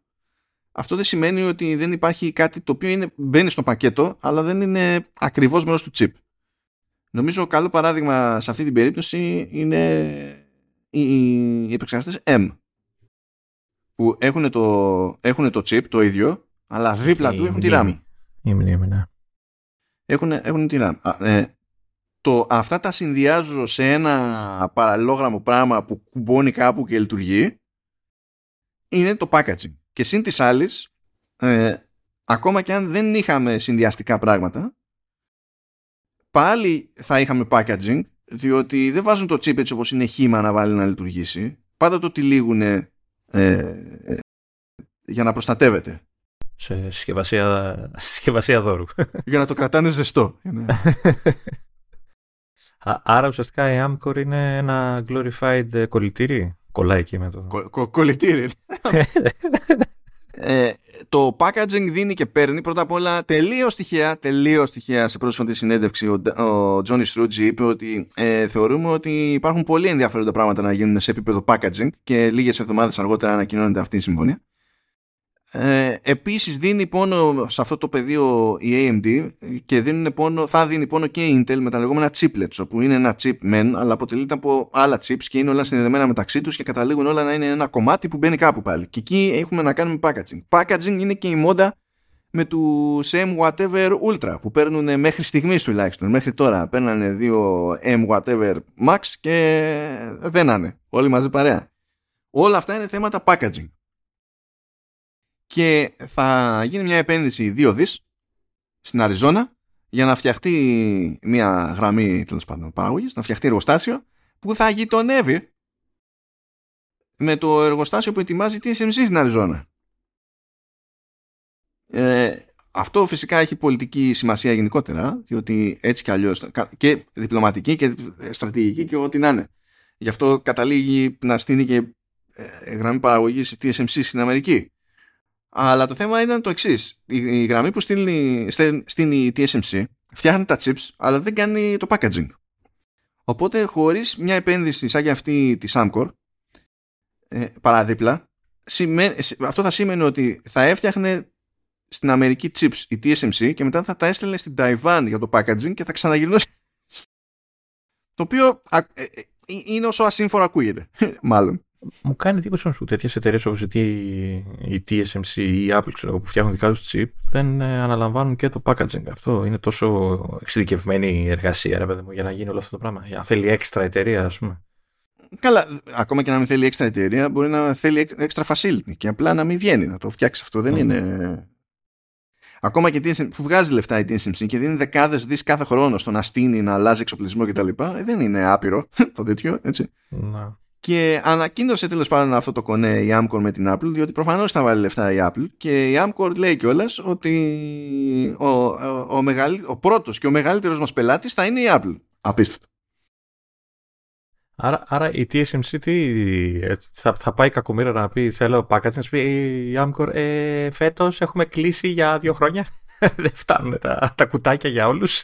Μα έτσι κι αλλιώς η TSMC πιτώνει εκεί με την Apple και τέλος πάντων η TSMC τώρα θα, όταν θα ξεκινήσει μάλλον να λειτουργεί το 2025 δεν θα φτιάχνει καν 3 νάνο, θα φτιάχνει νομίζω 5 και 7 και 3 νάνο θα βάλει το 25 και θα είναι έτοιμη να τα αναλάβει όλα αυτά η Amkor το 25 ή το 26. Ήδη δηλαδή δεν ταιριάζει ακριβώς η φάση. Αλλά το τυχόνεται η Apple δείχνει έτσι, πόσο πολύ την νοιάζουν και chipsets που είναι σε προηγούμενα processes. Δεν μπορεί ξαφνικά να φτιάχνει μόνο σε ένα process τα πάντα, το οποίο ισχύει. Ο A16 αυτή τη στιγμή που μιλάμε και οτιδήποτε, δηλαδή και κάποιες γενιές πίσω είναι στα 5 νάνο ας πούμε. Δηλαδή, ok. Okay.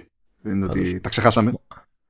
Μου κάνει, μου κάνει φοβερή εντύπωση η έλλειψη φαντασίας αυτών των ανθρώπων, γιατί ε, κανείς δεν βγήκε να πει ότι ο επεξεργαστής μας λέγεται χιονάτι και είναι στα 7 νάνο.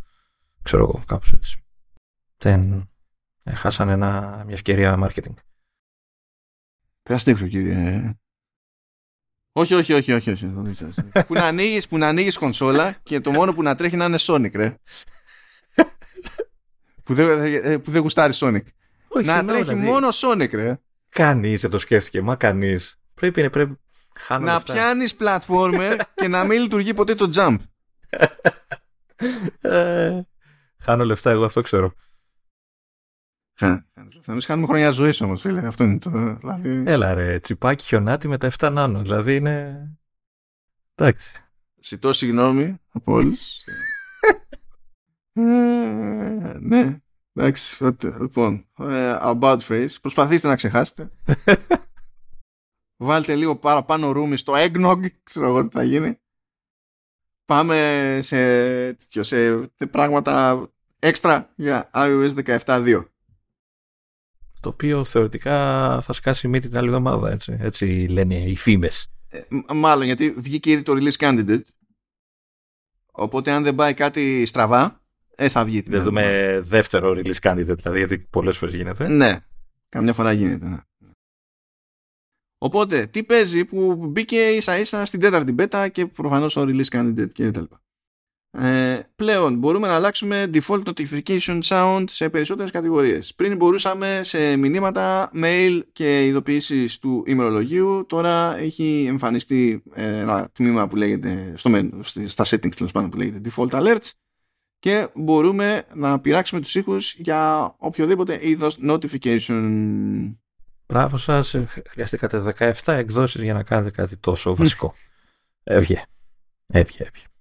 Ε, υποτίθεται ότι ε, θα περιμέναμε τώρα τα, τα κοινά music playlists στο, στο Apple Music που μπορούμε να τα φτιάχνουμε, να προσταφερούμε και τα λοιπά ομαδικά. Ε, στην τέταρτη beta άλλαξε γνώμη η Apple και έφυγε αυτή η δυνατότητα. Οπότε μπορεί να μην τη δούμε στη, σε 17.2. Προφανώς δεν είναι έτοιμη ακόμα, εντάξει. Τι, τι μάτια γιατί εσύ γκρίνιαζες και αυτά. Καλά, μου φτάνει το άλλο που έχουν το διακόπτη για να μην μπαίνει όποιο favorite κατευθείαν στο library. Αυτό μου φτάνει. Τα υπόλοιπα δεν πειράζει.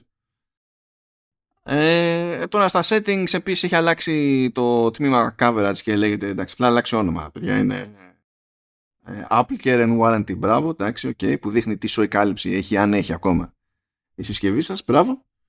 Ε, επίσης έχει μπει ένα extra alert στην περίπτωση που ε, γράφετε βίντεο με 15 Pro σε εξωτερικό drive. Προηγουμένως μπορούσε να πετάξει ειδοποίηση ε, για το ότι το drive είναι αργό αλλά τώρα υπάρχει και άλλη ειδοποίηση που θα σας, θα σας λέει ότι το, το καλώδιο USB-C που έχετε χρησιμοποιήσει ήταν ε, η λάθος τσιπιά από την Amazon και ότι δεν την παλεύει. Δεν είναι για τέτοιε δουλειές αυτό το καλώδιο. Ευχαριστώ, γεια σας. Οπότε, εντάξει. Ε, καλά για το ότι πάει για φούντο το ξεχωριστό iTunes Store απλά συνεχίζονται οι επιβεβαιώσεις στον κώδικα μπράβο εντάξει γιατί κάπου υπάρχει η ατάκα που λέει you can buy your NTV shows and find your purchases in the Apple TV app το ξεχνάμε το iTunes εκεί πέρα μπράβο ε, αλλά έχουμε και άλλα ε, διότι στο 17.2 προστίθεται η υποστήριξη C2 wireless και C2 γενικότερα σε iPhone 13 και 14. Άρα εδώ τι σημαίνει ότι είχαν το απαραίτητο, τον απαραίτητο εξοπλισμό απλά δεν ήταν ε, το software έτοιμο; Καλά, προ, προ, προ, προηγουμένως δεν ήταν καν έτοιμο το C2, οπότε χαίρομαι πολύ. Ε, ετοιμάστηκε το, τώρα λανσαρίστηκε το C2. Ε, και βάζουν το θέμα είναι ότι μιλάμε για iPhone 13 και 14 Πώς καταφέραν και είναι συμβατά αυτό, δεν καταλαβαίνω. Γιατί νομίζω θέλει άλλο τσιπάκι, δεν θέλει για να υποστηρίξει το C2. Το είχαν προβλέψει ότι θα είναι έτσι. Μα και πριν υποστήριζε τσι. Το, αυτό είναι το θέμα τώρα. Είναι ότι ε, θα έρθει η υποστήριξη. Δεν έχει ανακοινώσει κάτι συγκεκριμένο η Apple και δεν ξέρουμε τι σημαίνει στην πράξη αυτή η υποστήριξη. Δηλαδή, μπορεί να σου λέει ότι υποστηρίζω φορτιστές Τσι2, αλλά εξακολουθώ και έχω τον ίδιο περιορισμό που είχα πριν, που φτάνω με ταβάνι στα 7,5 W με Τσι. Να. Οπότε μπορεί να είναι, ξέρεις, υποστήριξη του τύπου άμα πάρεις φορτιστή Τσι2 θα δουλέψει. Ναι, ok, okay, εντάξει. Ποιος ξέρει, δεν έχει διευκρινιστεί αυτό το πράγμα. Όπως δεν έχει διευκρινιστεί καν το ωραία Τσι2 wireless. Ε, απλά θα υποστηρίζεται και στα 15 και τέτοια που υποτίθεται ότι έχουν ήδη υποστήριξη. Πριν, δηλαδή, ήταν έτοιμα από το λανσάρισμα δηλαδή εκείνα. Ε, αλλά τι σημαίνει για τις ταχύτητες, θα πιάνει τις ταχύτητες του Maxi που είναι τα 15 W ή όχι; Mm. Άγνωστο. Σε κάθε περίπτωση, εμένα δεν με καλύπτει το update με το 12, αλλά δεν με νοιάζει κιόλας. Πήρα πρόσφατα MagSafe και κομπλέ. Θα δούμε. Δεν είναι καν σαφές βασικά αν θα εφαρμόζουν σωστά σε όλα τα υποστηριζόμενα μοντέλα ε, οι, οι μαγνητικοί φορτιστές C2 wireless. Είναι, όλα αυτά παραμένουν φλού. Δεν έχουν διευκρινιστεί. Αλλά μπαίνει υποστήριξη. Εντάξει, ξέρω εγώ. Βέβαια, ξέροντα την Apple, ό,τι μπορεί να το κάνει, θα το κάνει. Έτσι δεν είναι. Δηλαδή, αν πάρουμε ότι τη φιλοσοφία των θύρων, έτσι, όταν βάζει κάτι, το, το βάζει παντού, ρε παιδί Το, ενώ ό,τι, μπορείς, ό,τι μπορεί να το υποστηρίξει το, το hardware, θα το υποστηρίξει. Δεν θα κάνει κάποια τσιπιά, ξέρω ή κάποιο προορισμό. Έτσι δεν είναι. Ε, Συνήθως, ναι, όταν κάνει τον κόπο να υποστηρίξει κάτι, το υποστηρίζει πλήρως, όχι στο περίπου.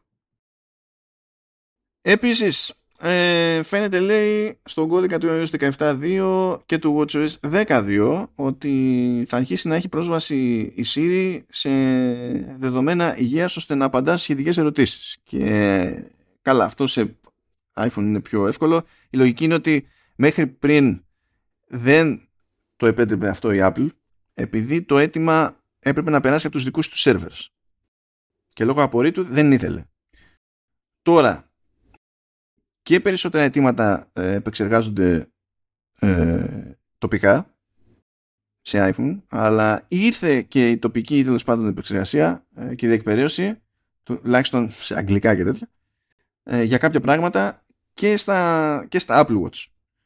Αλλά είναι τα πρόσφατα. Οπότε θα υποστηρίζεται αυτό σε Series 9 και Ultra 2 μπλέκει δηλαδή με το νέο τσιπάκι που έχει εκεί πέρα και το ότι κάνει local processing ας πούμε για Siri requests. Οπότε τώρα θα μπορούμε να ρωτήσουμε πόσα βήματα κάνανε σήμερα, ξέρω εγώ, ποιοι είναι οι παλμοί μας και τα λοιπά και προηγουμένως δεν θα έκανε τίποτα γι' αυτό η Siri, θα μας έλεγε άνοιξε την εφαρμογή, ξέρω εγώ. Ε, ενώ τώρα θα κάνει, θα απαντάει.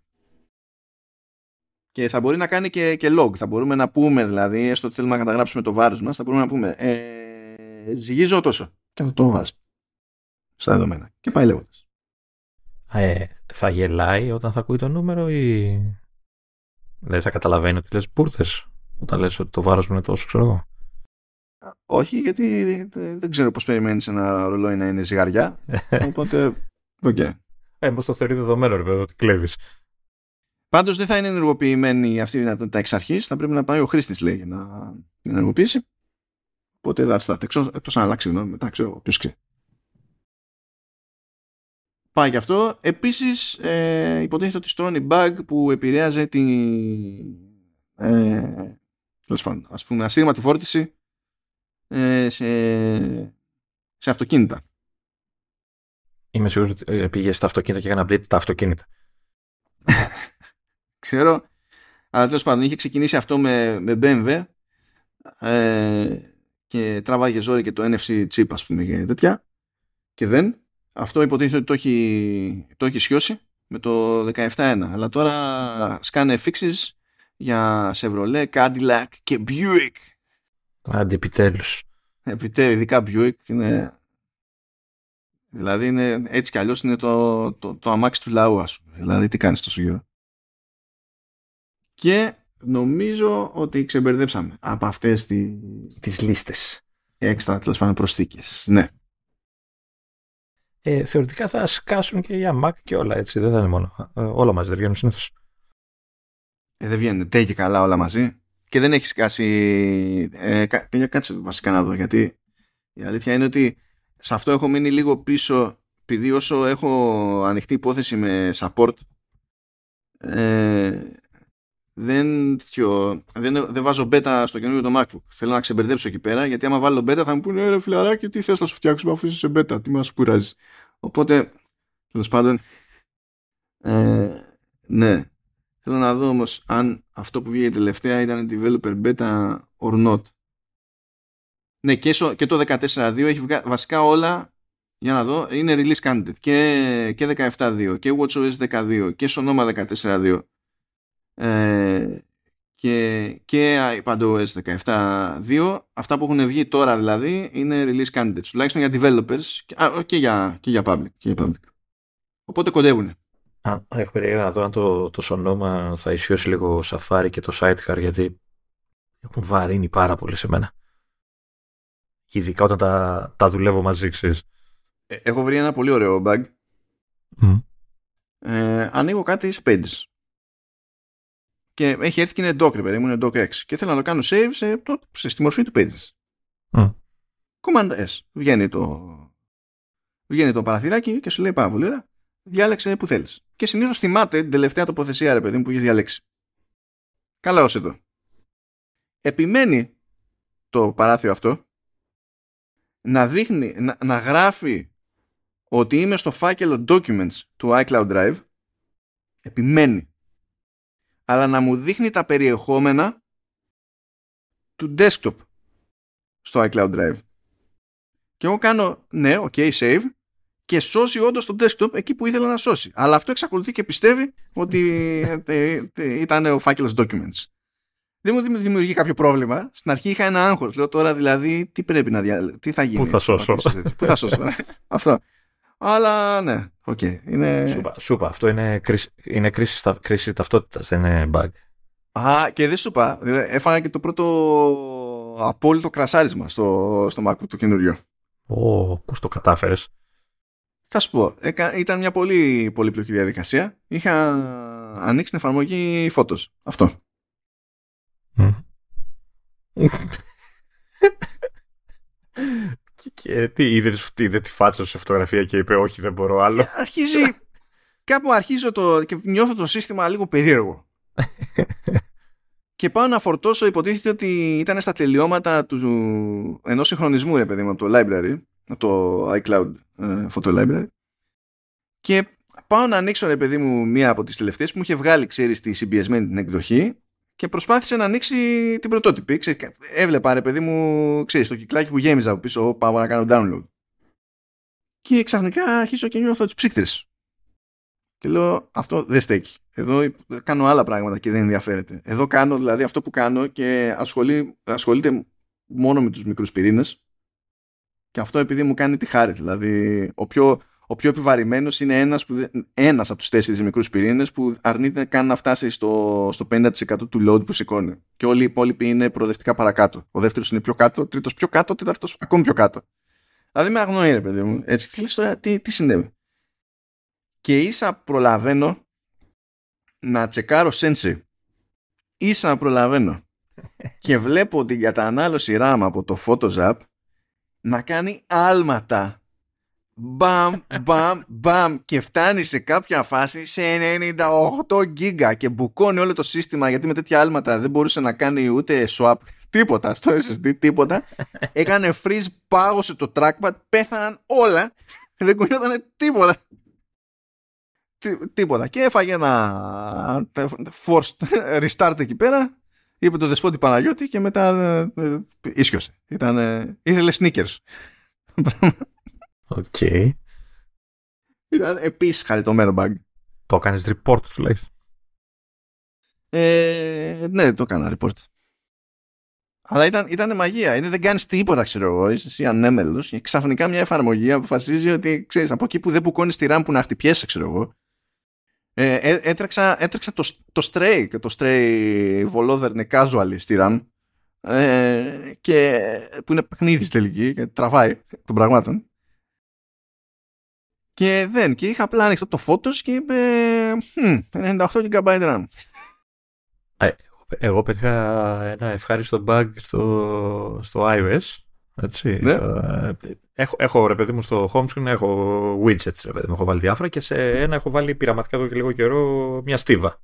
Ξέρεις που έχει πολλά widgets μαζί και υποτίθεται τα κάνει και ένα αλλαγή αυτόματα που δεν δουλεύει ποτέ αλλά τέλος πάντων. Ε, και είχα εκεί, έχω ξέρω εγώ το, τον καιρό, το, τα βήματα, είχα, έχω τρία αυτά. Εδώ και ε, μερικές μέρες έχω παρα- παρατηρώ ότι στη, σι- στη στίβα και φάτσα φόρα είναι το, το widget του Apple TV. Που Μμμ. έχει, ξέρεις, ε, δύο, δεν θυμάμαι τι έδειχνε τώρα, ποιες σειρές, ταινίες, δεν ξέρω. Και λέω, κοίτα να δεις, λέω που με το καινούριο τηλέφωνο έκανα πειραματισμούς και το έβαλα, ξέρεις, έτσι να το δω και ξέρεις, το ξέχασα ρε παιδί μου και το έβγαζε και φάτσα φόρα. Λέω εντάξει δεν το πολύ χρειάζομαι, το σβήνω. Πάω στο αυτό, κάνω edit, πατάω το χ, έτσι φεύγει το widget, πολύ ωραία, τέλεια.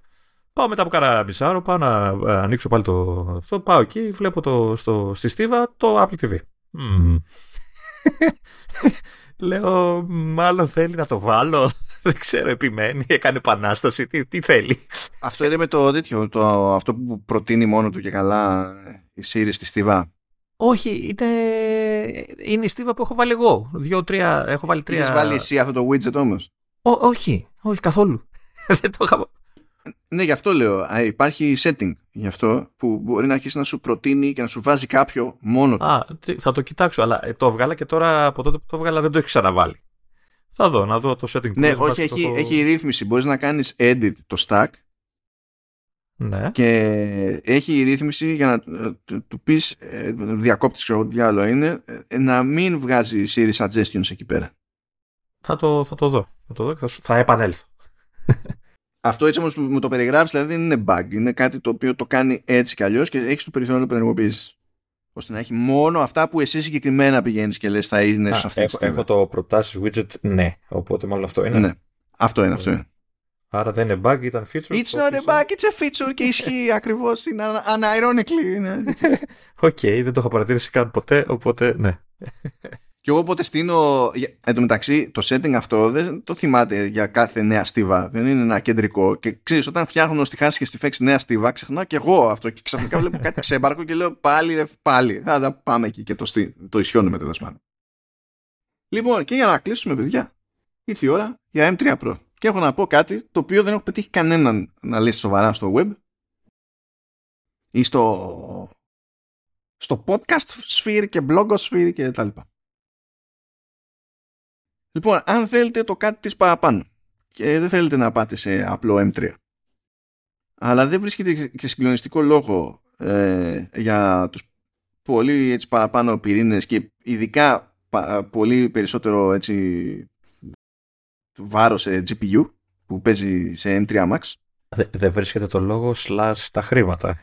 Γιατί λόγους βρίσκεις. Έστω ότι κάνει βρήκες πιο τα δυνατά. χρήματα. Αυτό δεν σημαίνει ότι θα, χρησι- θα αξιοποιήσει GPU, ρε παιδί μου, σε αυτά που κάνεις καθημερινά. Τόσο ώστε να σε νοιάζει, ρε παιδί μου, το άλμα που παίζει σε GPU, σε Max. Έτσι το εννοώ. Ε, αλλά και, και θα κοιτάξετε κάτι ενδιάμεσο. Και έχετε ακούσει M3 Pro, ναι, αλλά δεν έχει συγκλονιστική διαφορά με τον M2 Pro σε επιδόσεις και τα λοιπά και σούξι μουξι μανταλάκια. Ε, λέω να το ξανασκεφτείτε. Ε, εγώ έχω την εντύπωση ότι ε, αν κάποιος δεν είναι ok με απλό και θεωρεί overkill το, τον Max ότι ή γενικά για πολύ κόσμο τέλος πάντων που δεν είναι απλά μπαίνω Instagram και τέτοια που τα κάνουμε και με τη σκέψη ας πούμε και με άβακα πλέον γίνονται αυτά ε, ο M3 Pro είναι πολύ πιο cool επιλογή από ό,τι περίμενα και αν, θα- και αν μου μένει ένα παράπονο ας πούμε τουλάχιστον στην περίπτωση του, του MacBook με M3 Pro είναι ότι έχουν ένα ε, ανεμιστηράκι αντί για δύο Οπότε πιο συχνό throttle. Όχι, διότι δεν ζεσταίνεται το, πώς να σου πω, δεν είναι το ίδιο μεγάλο chip. Αλλά το θέμα είναι ότι από τη στιγμή που έχεις ένα ανεμιστηράκι, όταν θα το ζωρίσει το chip εκείνο, θα πρέπει να ανεβάσει πιο πολλές στροφές και κάνει περισσότερο θόρυβο. Μμ. Είναι με την ίδια λογική που M3 Max σε 14 δίνει περισσότερο πόνο με θόρυβο, που έχει δύο ψύκτρες, αλλά είναι μικρότερες, μικρότερα ανεμιστηράκια και ανεβαίνουν Ναι, περισσότερο στον ίδιο φόρτο, ενώ το 16 που έχει άλλη άπλα ε, είναι πιο χαλαρό ρε παιδί μου Ισχύει ο βασικός κανόνας των ανεμιστήρων έτσι. όσο πιο ναι, ναι. μεγάλη είναι τόσο πιο αθόρυβη ναι. Θα προτιμούσα δηλαδή ρε παιδί μου να μην είχαν πει εκεί πέρα να θλιτώσουμε το ανεμιστηράκι να το είχαν βάλει και να τρέχουν λίγο πιο χαλαρά, πιο όμορφα και να είναι πιο αυτονόητο ότι ακόμα και στα ζόρια και θόρυβο να κάνει αυτός ο θόρυβος ε, θα είναι στη χειρότερη ευχάριστος ξέρω εγώ. Ας το πούμε έτσι. ε, γιατί σκέφτηκα το, το εξής. Ε, για, για όποιον δεν θυμάται ή φυτρώνει τώρα ή δεν ξέρω και εγώ τι, έχει, έκανε το περίεργο η Apple φέτος όπου ε, άλλαξε το ζύγι των πυρήνων στο, στην, σε Pro chipset. Και προηγουμένως πήγαινε και έβαζε τους ίδιους πυρήνες CPU και σε Pro και σε Max. Και αυτό που άλλαζε ήταν πυρήνες GPU. Συν της άλλης, φέτος σε Pro έκοψε και ένα πυρήνα GPU. Ένα ή δύο. Κάτι τέτοιο, τέλος πάντων. Και όχι μόνο αυτό, από εκεί που είχε τους ίδιους μικρούς πυρήνες με όλα τα υπόλοιπα μοντέλα στην ουσία, ε, ε, αντικατέστησε δύο μεγάλους με δύο μικρούς. Οπότε έχει 12 πυρήνες, 6 και 6, αλλά από εκεί που θα περιμέναμε να έχει 4 μικρούς και 8 μεγάλους, έχει 6 μικρούς και 6 μεγάλους. Το λέγαμε σε προηγούμενο επεισόδιο ότι είναι σαν M3 ε, συν 50% δεξιά και αριστερά. Κάπως έτσι. Δηλαδή αντί για 4-6 και. Το οποίο δεν είναι κακό, έτσι. Όχι, μα προφανώς δεν είναι, δεν είναι μικρή απόσταση. Ισχύει ότι σε multi-threaded stuff και τα λοιπά πηγαίνει ναι μεν καλύτερα από M2 Pro αλλά δεν είναι καμιά μεγάλη διαφορά. Σε single-threaded πράγματα ε, ε, είναι μεγαλύτερη διαφορά, είναι μεγαλύτερη βελτίωση αλλά μετά τίθεται ένα debate για το τι από ό,τι κάνετε βασίζεται σε ένα thread, σε ένα πυρήνα ώστε να πείτε ότι τέλος πάντων με νοιάζει αυτό ιδιαίτερα. Σχετικό, σχετικό. Μέχρι εδώ, ok, okay, καταλαβαίνω έτσι ε, το, το ζόρι στην όλη φάση. Ε, δεν είναι τυχαίο όμως, και αυτό τουλάχιστον το έχουμε ξαναπεί, απλά τότε δεν είχα δείγμα τη, στην πράξη από Apple Silicon σε δύο περιπτώσεις, δεν είναι τυχαίο που το 14 MacBook Pro με M3 Pro έχει την πιο τούμπανο αυτονομία που παίζει από τα καινούργια τα MacBook Pro. Ok. Okay. Γιατί παίζει με περισσότερους μονού, μικρούς. Ναι. Έχει περισσότερους μικρούς έτσι ρίχνει περισσότερα πράγματα στους μικρούς πριν χρειαστεί να χρησιμοποιήσει τους μεγάλους θα σφίγγεστε και πάλι. Και γιατί να βασίζομαι στους μικρούς; Θέλω να θυμίσω ότι σχεδόν οτιδήποτε κάνει το macOS το κάνει στους μικρούς. Αυτό το έχει ρυθμίσει έτσι η Apple. Οπότε φανταστείτε το εξής αστείο.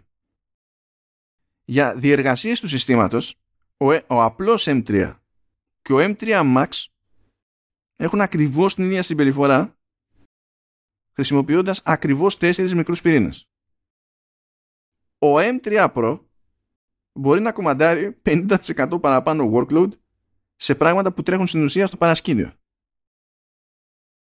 Και θα πιάσω ένα σενάριο το οποίο θα άγγιζε και εμένα.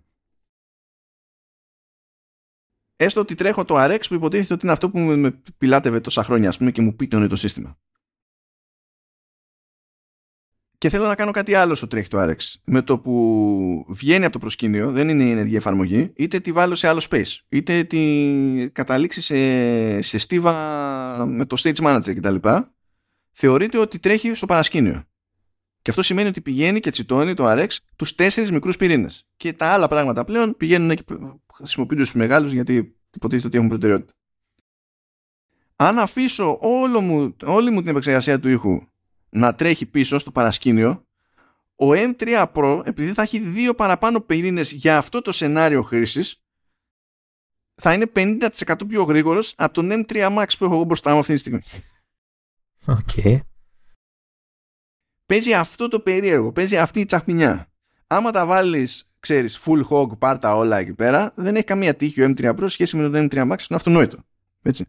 Αλλά αυτό το, το, το ζύγι είναι περίεργο.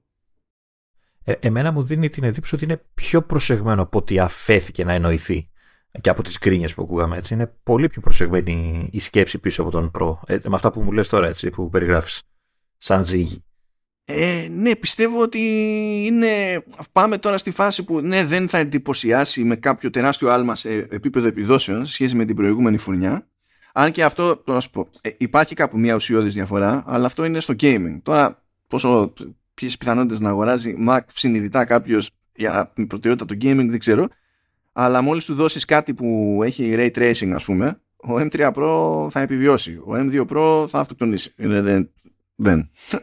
Εκεί έχει τεράστια ε, θυμάσαι, θυμάσαι, ε, θυμάσαι πόσο πυρήνες έχει η GPU του; Ε, νομίζω έχει 18 ενώ το ταβάνι πριν ήταν 19 στον M2 Pro. Αλλά το ζήτημα είναι ότι ο M2 Pro δεν είχε hardware acceleration για ray tracing. Οπότε όλο γίνανε μέσω software και πίτωναν όλα. Ναι, εντάξει. Ενώ ο M3 Pro έχει και αυτό φαίνεται και στα graphics benchmarks ας πούμε βγάζουν τελείως άλλα score όταν ε, μέρος του, benchmark, ε, του benchmarking είναι και δοκιμή με ray tracing. Είναι άλλα score τελείως. Να, να, να, σου πω λίγο την αλήθεια, από όλα αυτά που μου λες μου, μου, μου αναπτέρωσες λίγο το ηθικό γιατί αν υπήρχε περίπτωση να πάρω τώρα, ε, εκεί θα πήγαινα σε προ. Αλλά μόλις άκουσα τις γκρίνιε και αυτά, ψηλό, ξέρεις, μαγκώθηκα ρε παιδί μου. Αλλά τώρα με όλα αυτά που μου λες, νομίζω θα ήταν η ιδανική επιλογή για μένα. Γιατί ε, έχω την ψωνιά να μην θέλω το base model πάντα, παρόλο που πλέον είναι super όλα τα base model κτλ. Ε, δεν έχω τη δυνατότητα ή τέλος πάντων δεν τα δίνω τα λεφτά για. δεν, θα τα χρειαστώ ε, για Super Max και Ultras, Ultras και τέτοια. Οπότε το, ο Pro ακούγονταν ε, η χρυσή τομή, ρε παιδί μου, και ειδικά για τη χρήση που, το, που σκέφτομαι ότι θα κάνω εγώ, ρε παιδί μου. Δηλαδή και θα κάνω όλα τα καθημερινά μου, αλλά και θα, άμα μου τη βαρέσει, θα έχω να, δυνατότητα να κάνω και κάτι, ξέρεις, μια πιο δυνα, βαριά εργασία, ρε παιδί μου, άνετα. Αλλά ε, είχα, είχα λίγο σταματήσει γιατί οι γκρίνιες ήταν αρκετές. Αλλά όλα αυτά που μου λες μου βγάζουν νόημα και έχουν λογική, οπότε α, θα, θα τον κοίταγα η αλήθεια είναι. Θα τον κοίταγα να, ναι, και, ε, και εγώ το περίμενα. Δηλαδή, μάζευα, μάζευα, μάζευα εξής εντυπώσεις και τέτοια. Και σε κάποια φάση μου έκανε κλικ, ειδικά όταν είδα πόσο επιθετικό είναι με τα background processes στο το macOS. Mm. Δηλαδή, και μόνο τη συνειδητοποίησα ότι υπάρχει περίπτωση που λόγω του, της, διαχεί, του, του, της λογικής στη διαχείριση του φόρτου ε, μπορεί ο M3 Pro να κάνει πιο, κάτι πιο γρήγορα από τον M3 Max που μου φάνηκε αστείο. Δηλαδή, είστε σοβαρά. Δεν έχω... Αυτό, παιδιά, δεν είναι πάρα. Ε, αλλά ε, σημαίνει ότι έχει μια λογική δική του, ρε παιδί μου, M3 Pro, που είναι λίγο μυστήρια, αλλά δεν είναι άκυρη. Άμα τα βάλεις κάτω. Οπότε είμαι σε μια φάση που ε, άμα μου πει κάποιος τι chip έχει νόημα να διαλέξω για να πιάσει τόπο ρε παιδί μου για ικανό χρονικό διάστημα στα σοβαρά. Ε, και να ξέρω ότι άμα πάω να κάνω και κάτι ζώρικο δεν θα κλαίω. Δεν θα πάω να πάρω βραβείο αλλά δεν θα κλαίω. Ε, θα, θα λέω με, με straight face τα αλήθεια ξέρω εγώ M3 Pro. Να αισθάνομαι ok να το πω. Πριν σφιγγόμουν κι εγώ για τους ίδιους λόγους που είχαν σφιχτεί όλοι, ρε παιδί μου. Αλλά τα βάζεις κάτω λίγο στην πράξη και. Ναι, λίγο έχω την ότι ε, πολλές φορές χανόμαστε στα νούμερα και ε, δεν, δεν κάνουμε τη μετάβαση στην πραγματική χρήση. Δηλαδή, πίζουμε με benchmarks, πίζουμε με αριθμούς πυρήνων, πίζουμε, πίζουμε, πίζουμε. Ε, και όταν θα σου πει ο άλλος είχε 8 αλλά τώρα έχει 6, λες πάει τελείως καταστράφηκαν όλα χωρίς να, να σκεφτείς ότι ξέρεις στην πραγματικότητα μπορεί, μπορεί να είναι πολύ διαφορετικά τα πράγματα και να είναι πολύ καλύτερες οι επιδόσεις και μπορεί να είναι και πιο ισορροπημένο και δεν ξέρω τι. Νομίζω λίγο ότι χάνουμε την μπάλα με τα, με, τα νούμερα που μας κατακλείζουν, έτσι. Και εδώ στην ουσία τη διαφορά αυτή την κάνει το software. Έτσι, δηλαδή υπάρχει αυτό που περιέγραψα επειδή το macOS λειτουργεί έτσι. Και το macOS δεν λειτουργεί έτσι επειδή ξεχάστηκε κάποιος την άψη δεν, ε, δεν υπάρχει και στην τύχη η απόφαση «Α, όλα τα OS processes θα είναι low priority για να τρέχουν πάντα στους μικρούς πυρήνες και να μην ζορίζεται τίποτα μέχρι να χρειαστεί να ζοριστεί κάτι». Πολύ ενδιαφέρουσα περίπτωση. Τόσο ενδιαφέρουσα που δηλαδή πιστεύω ότι αν υπήρχε, νομίζω ε, δεν σε αφήνει να το κάνεις αυτό η Apple. Αλλά κάτσε να πάω να το κάτσεκάρω βασικά. Νομίζω ότι άμα πας σε 16 MacBook πηγαίνεις κατευθείαν σε, σε τέτοιο, σε, αν θυμάμαι καλά δηλαδή, σε, σε Max. Απλά δεν είναι η έκδοση με όλους τους πυρήνες που παίζουν στο σύμπαν, ας πούμε. Αλλά για κάτσε να το κάνω ένα double check αυτό. Α, όχι. Όχι, έχει, μπορείς να πάρεις και 16 με M3 Pro. Καλά, 16 με M3 Pro. Πιθανότατα έχει δύο ανεμιστήρες εκεί. Ε, δεν πιστεύω, θα έχουν κάνει ίδια τσιπιά για να το τελικά. αλλά τουλάχιστον θα έχει απλά 16 με, με M3 Pro πρέπει να είναι πρέπει να είναι ανέκδοτο. Θα πρέπει, ξέρω εγώ, να βαριέται το σύστημα να, να αναγνωρίσει την ύπαρξή σας. Εδώ βαριέται το δικό μου που πάω και γυρεύοντας. Δηλαδή, ούτως ή άλλως. Βρήκα, α, βρήκα ένα τέτοιο. Βρήκα ε, μια εφαρμογή που λέγεται Hash και δεν είναι το Hash που έχουμε για να για που είναι extension στο Safari. Και τι κάνει, προσπαθεί να κάνει τον καθαρισμό που κάνει το RX αλλά in one go έχει μια συγκεκριμένη συνταγή, ένα slider, του λες πόσο επιθετικό να είναι και κάνει όλη τη δουλειά μόνο με Neural Engine. Και έχει πλάκα διότι είναι το ίδιο γρήγορο με το, ε, με το RX που χρησιμοποιεί CPU και δεν τις αξιοποιεί και επαρκώς. Η αλήθεια είναι, όπως το βλέπω. Αλλά δίνει πόνο μόνο σε Neural Engine και δίνει τόσο πόνο που ε, σκίζεται η θερμοκρασία. Πηγαίνει στους 90 τόσο βαθμούς μόνο από το Neural Engine. Δεν χρησιμοποιεί τίποτα άλλο. Βλέπει, ξέρω εγώ, CPU είναι κρύο. GPU δεν κάνει τίποτα. Πηγαίνει 90 τόσο, ξεπατώνεται και είναι αρκετά καλό το αποτέλεσμα. Και η εφαρμογή κάνει ένα κατοστάρι, ξέρω εγώ, ή 90, κάτι τέτοιο. Πολύ φθηνότερο από το RX, αλλά το RX είναι καλύτερο. Δηλαδή έκανα δοκιμές επίτηδες, γιατί λέω λες, λες να είναι μια λύση fire and forget που ξερνάω τα αρχεία, πατάω ένα κουμπί, περιμένω και αντιγεια. Είναι καλό το καλή περίπτωση, αλλά όχι τόσο καλή περίπτωση ώστε να φτάνει στο επίπεδο του, του RX. Αλλά είναι μάγικο. Είναι μάγικο. Και ναι, δηλαδή εκεί την είδανε οι ψύκτρες. Αλλού όταν κάνω export σε βίντεο και είπε «Α, εδώ είμαστε» και χρησιμοποιεί όχι μόνο τα media engines, ξερά, αλλά και, και GPU, πηγαίνει πετώντας το μηχανάκι, αλλά ε, εκεί ανεβάζει θερμοκρασίες, θα, φτάσει και, θα φτάσουν και τα RPM στους, στους ανεμιστήρες 3,5 χιλιάρικα. Δεν τα βανιάζει στα 5,5, αλλά πάει, πάει. Το νιώθεις, ρε παιδί μου, το ζεις το πράγμα. Ναι, εκεί πέρα θα δώσεις. Αλλά και πάλι. Δεν είναι... Εντάξει. Πρέπει να είναι super cool και με ηλίθια αυτονομία το 16 με, με M3 Pro. Πρέπει να είναι κομμωδία. Ε, ναι, είδε και το χώρο για την μπαταρία, οπότε... Είναι, ε, ε, ε, ε βασικά περιγράψει το, το μηχάνημα που θα στόχευα, θα προσπαθούσα να πάρω. Αν έπαιρνα τώρα laptop. Βέβαια, έχω πει, όχι, να μην πάρω ακριβό laptop. να πάρω base laptop. Αλλά εντάξει. Ε, cute. Ναι, και αυτή τη σκέψη ήθελα να μοιραστώ. Η αλήθεια είναι ψάχνω να βρω αν έχει όντως δεύτερο ανεμιστήρα το, το 16.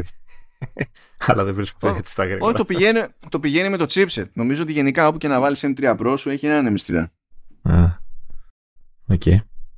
Δηλαδή ο, η, πώς να σου πω, το heatsink το επαγωγικό είναι ψηλό ίδιο. Αν και νομίζω ότι στα 16 είναι και πιο παχύ, πιο πλατή.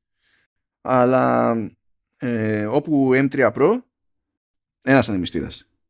Αν είχε, αν, πραγμάτω Θεό, αν είχε δύο στο Ελαντί, θα ήταν το πιο surfer dude σε vibe MacBook Pro που παίζει πρόχειρο, ας πούμε.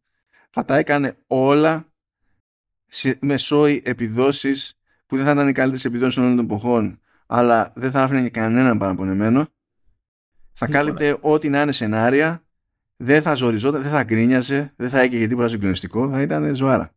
Λοιπόν, δεν ξέρω τι, τι λες. Εγώ βλέπω στο iFixit ότι το M3 Pro έχει δύο ανεπιστήρες. το, το laptop. Για στη link. Μπήκα στο iFixit. Απλά δεν έχω προλάβει να δω αν αναφέρεται στο 16 μόνο ή είναι και το 14 έτσι. Ναι, σωστά. Μόνο με τον M3 είναι που έχει τον μονό. Τα έχω μπερδέψει εγώ. Οπότε έχει δύο σε, ε, γενικά σε M3 Pro. Οπότε, I take that back. ε, είμαστε είναι ακόμη καλύτερα. Ακόμη καλύτερα. OK. Okay. Ε, ναι, γιατί είναι, ξέρεις, είναι πιο θα ζεσταίνεται πιο εύκολα, ξέρω είναι πιο δυνατό μια τσιπάκι, ρε παιδί μου. Δεν θα μπορούσες να την παλέψεις με ένα μόνο. Ναι, αλλά κοίτα, το ταβάνι, ξέρω εγώ, του M3 Pro είναι, ξέρω εγώ, 30 watt, 30 κάτι, του, του Max. Είναι 60. δηλαδή, ε, έχει, έχει μια διαφορά, σαν να πεις. Ε, έχει να, ε, ξέρεις, να κουμαντάρει λιγότερη θερμότητα γενικά, ρε παιδί μου. Αλλά γι' αυτό μου είχε κάτσει έτσι. Είχα, είχα σκαλώσει ότι είναι με έναν ανεμιστηράκι, ρε παιδί μου, με, το, με τον Pro, όπως είναι και με τον M3, το MacBook Pro τουλάχιστον. Γιατί όταν θα έρθει η ώρα του MacBook Air θα είναι χωρίς. Εντάξει, OK, okay, μπράβο. Α, ακόμη καλύτερα. Ακόμη καλύτερα. Αυτό είναι φάση, ξέρω εγώ, χρυσή τομή, ρε παιδί μου. Είναι balancing the force. Και από ό,τι βλέπω έχει και, και, και στους δίσκους έχει, είναι με διπλό, είναι πιο γρήγορη. Είναι με RAID. Ναι, εντάξει, αυτό το είχαμε καλύψει. Είναι σε όλα τέτοια. Γιατί τώρα πλέον δεν δε σε αφήνει να πάρεις καν MacBook Pro με 256. Γιατί σε εκείνες τις περιπτώσεις ήταν που είχε το ένα το, το module και σε τρώγε. Τώρα από τη στιγμή που ξεκινάει παντού με τουλάχιστον δύο, λες εντάξει, OK, okay, το έχουμε. Ρε παιδιά, αυτή είναι η σκέψη.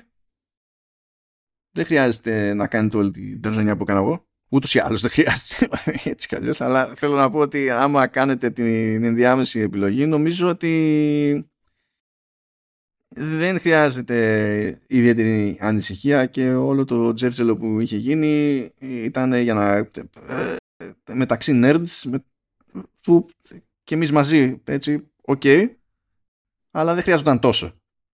Θα, θα πρέπει να έχουμε πάντα και υπόψη μας ότι όλα αυτά που ακούγονται για το οποιοδήποτε μηχάνημα, έτσι, για την οποιαδήποτε έκδοση, νέα έκδοση μηχανήματος, ε, το νέο μοντέλο τέλος πάντων, ε, ότι ξέρεις, όλα αυτά που διαβάζουμε συνήθως είναι εντυπώσεις που ξέρεις, συγκρίσεις που γίνονται με το αμέσως προηγούμενο, άντε το πιο προηγούμενο μοντέλο. Οπότε είναι πολύ φυσικό κάποιες φορές να μην φαίνεται ή όποια ξέρεις, βελτίωση έχει γίνει στο νέο μοντέλο και να ξέρεις, ξεχνιόνται και αυτοί που το γράφουν ότι ξέρεις, ο πραγματικός κόσμος δεν παίρνει κάθε χρόνο νέο μηχάνημα, έτσι. Είναι άνθρωποι που έχουν πολλά χρόνια ε, κάποιο μηχάνημα και εσύ και εγώ και ήμασταν μέχρι τώρα ε, οπότε ξέρεις, οι επιδόσεις που λένε εκεί δεν αντικατοπτρίζουν ε, την πραγματικότητα τη δική μου ή τη δική σου ή κάποια αλλού που έχει ένα μηχάνημα 5 και 6 ετών.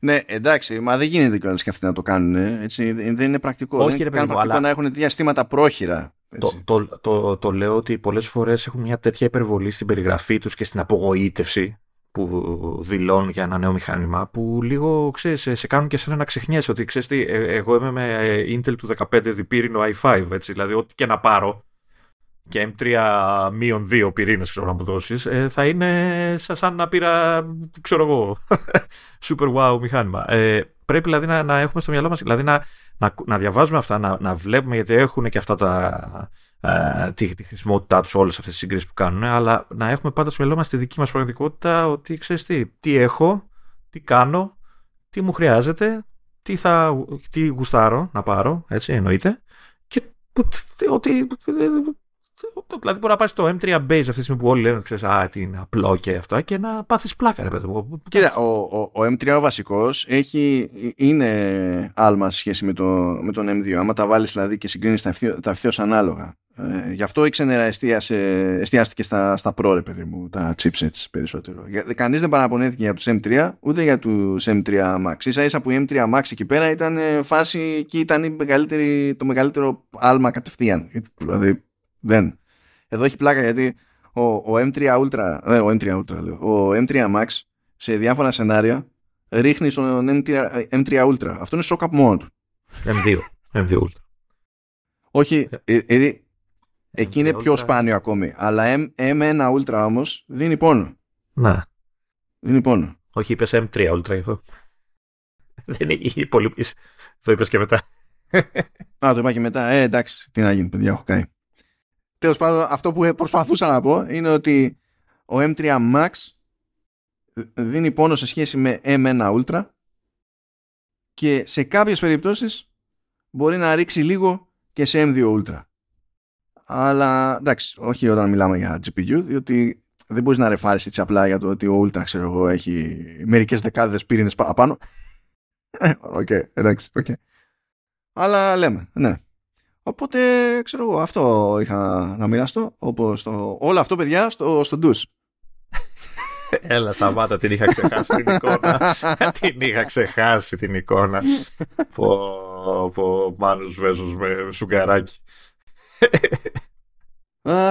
και ναι, αυτά λοιπόν. Μπορούμε να πούμε ότι πάει και αυτό το επεισόδιο και να σας αφήσουμε διότι τρέχει εντωμεταξύ όσο η ώρα γράφουμε εμείς εδώ τρέχει παρουσίαση Wholesome Games και αυτό σημαίνει ότι παίζει ένας εμετός από email. Στο inbox μου. Μόλις τώρα είδα γιατί δεν θα πάρω M3 Pro. Εντάξει δεν έχουμε πει δεν βλέπουμε τις τιμές. και τι, πώς θα το πάρω δηλαδή; θα είναι μυστικό ρε παιδί μου. Θα πας, είναι... ναι, ναι, θα είναι... ξαφνικά. Σκέψου ότι είναι monopoly money. Δεν ξέρεις ποια είναι η αντιστοιχεία στα ναι, πραγματικά ναι, αλλά δεν είναι ένα νούμερο. Δεν παίρνω από την αφετηρία να πάρω κανένα. Λοιπόν, άσε, άσε αυτές τι γελιότητες, Λεωνίδα. Πήγες και πήρες MacBook Air για το γιο. Πήρες iPhone 14 για τη, για τη σύζυγο. Δεν θυμάμαι τι άλλο ξέφυγε και πήρες, ούτε έχω χάσει το λογαριασμό πλέον. Ε, Δηλαδή δεν θα πας να το παίξεις, δεν ξέρω εγώ τι, την ώρα που έρχεται να αλλάξει μηχάνημα, κοντεύει 10 χρόνια. Είσαι έσαι που τώρα έχω πάρει όλα αυτά. δεν έχω λεφτά για τα άλλα. Μια ψυχή μου είπε ότι είχε πάρει MacBook Pro προετών και τότε είχε δώσει τα, τα πάντα όλα σε build to order και τα έχει τσιτώσει. Η οποία, ε, ε, για να καταλάβεις τι σημαίνει τσίτα, ένα hint, ε, στο build to order είχε δώσει πόνο για να πάει στα 8 GB RAM. Και συνειδητοποιούμε ότι λέει για MacBook Pro του 2009 και το φαντάζομαι, εγώ ήμουν έτοιμος να κόψω φλέβα με το μοντέλο του 17 και το φαντάζομαι αυτό και τρελαίνομαι. Δεν ξέρω καν. Πρώτα απ' όλα τιμή και δόξα για το ότι ανάβει ξέρω εγώ. Α, ναι, ότι λειτουργεί. Ε. ναι. δεν έχει μου τρώσει να πει ότι φιλαράκι δεν θέλω εγώ τώρα ξέρεις Ας εγώ. Ε, τιμή και δόξα, ναι, αλλά με εξαίρεση το να κάνεις κάτι που να ξεφεύγει από το γράφο σε Markdown που λέγαμε προηγουμένως πρέπει να είναι μεγάλη πικρά το, το πράγμα εκεί πέρα. Πάντως και το M3 Base καλό είναι. Ειδικά με το βγάλω σε Air. παρακαλώ σε Air, παρακαλώ τώρα. Αυτά, καλά μας παιδιά και θα τα ξαναβούμε εκεί πέρα λίγο πιο κοντά στον κανονικό το χειμώνα ακόμη. Αν το πάρει χαμπάρι και το κλίμα, καλό θα είναι. Έλα, μωρέ, κάτι σου κάνει, κάτι προσπαθεί. Προσπαθεί, προσπαθεί, αλλά είναι αναποφάσιστο. Κάνει μπρος πίσω, μπερδεύεται λίγο. Εντάξει, εντάξει. Είναι, είναι σαν, τη, σαν τη φωνή που αλλάζει την εφηβεία και το, θέλει λίγο για να το πάρει απόφαση. Ε, θα μπει όποιος μετά θα ξεχνάει να βγει. Δεν θα... θα είμαστε τον Ιούλιο στην παραλία με χιόνια. Κοίτα, εγώ, η αλήθεια, εγώ το προτιμώ αυτό το πράγμα. Απ' την άλλη, βέβαια, πρέπει να θυμάμαι και το πετρέλαιο. Και ξαφνικά δεν το προτιμώ. Ε, όταν έρχεται κατά καλό καιρό, αυτή, δηλαδή, ξέρεις, ε, ε, damned if you do, damned if you don't. Γιατί όταν έρχεται κατά καλό καιρό, δεν έχεις να θυμάσαι το πετρέλαιο, έχεις να θυμάσαι το ρεύμα. Ε, κοίτα, εσύ τουλάχιστον τώρα το χειμώνα έχεις μια εναλλακτική. Δηλαδή, μπορεί να είναι και πιο φθηνή από το πετρέλαιο. Να, να ανάβω το παλιό MacBook. Ναι, mm. μπράβο, να βάζεις εκεί ένα Rex με 5 ώρες επεισόδιο και θα ζεσταίνει όλο το σπίτι, πιστεύω. Ή, ή, μπορώ να βάζω τέτοιο, το tech demo, το The Matrix Awakens, να τρέχει σε κανένα Xbox, σε κανένα PS5 Μπράβο, να φεύγουν να, να ζεσταίνω το χώρο. Α, ορίστε. Λοιπόν, τα ξαναλέμε σε μια εβδομάδα. Τα σέβη μας. Τσάου.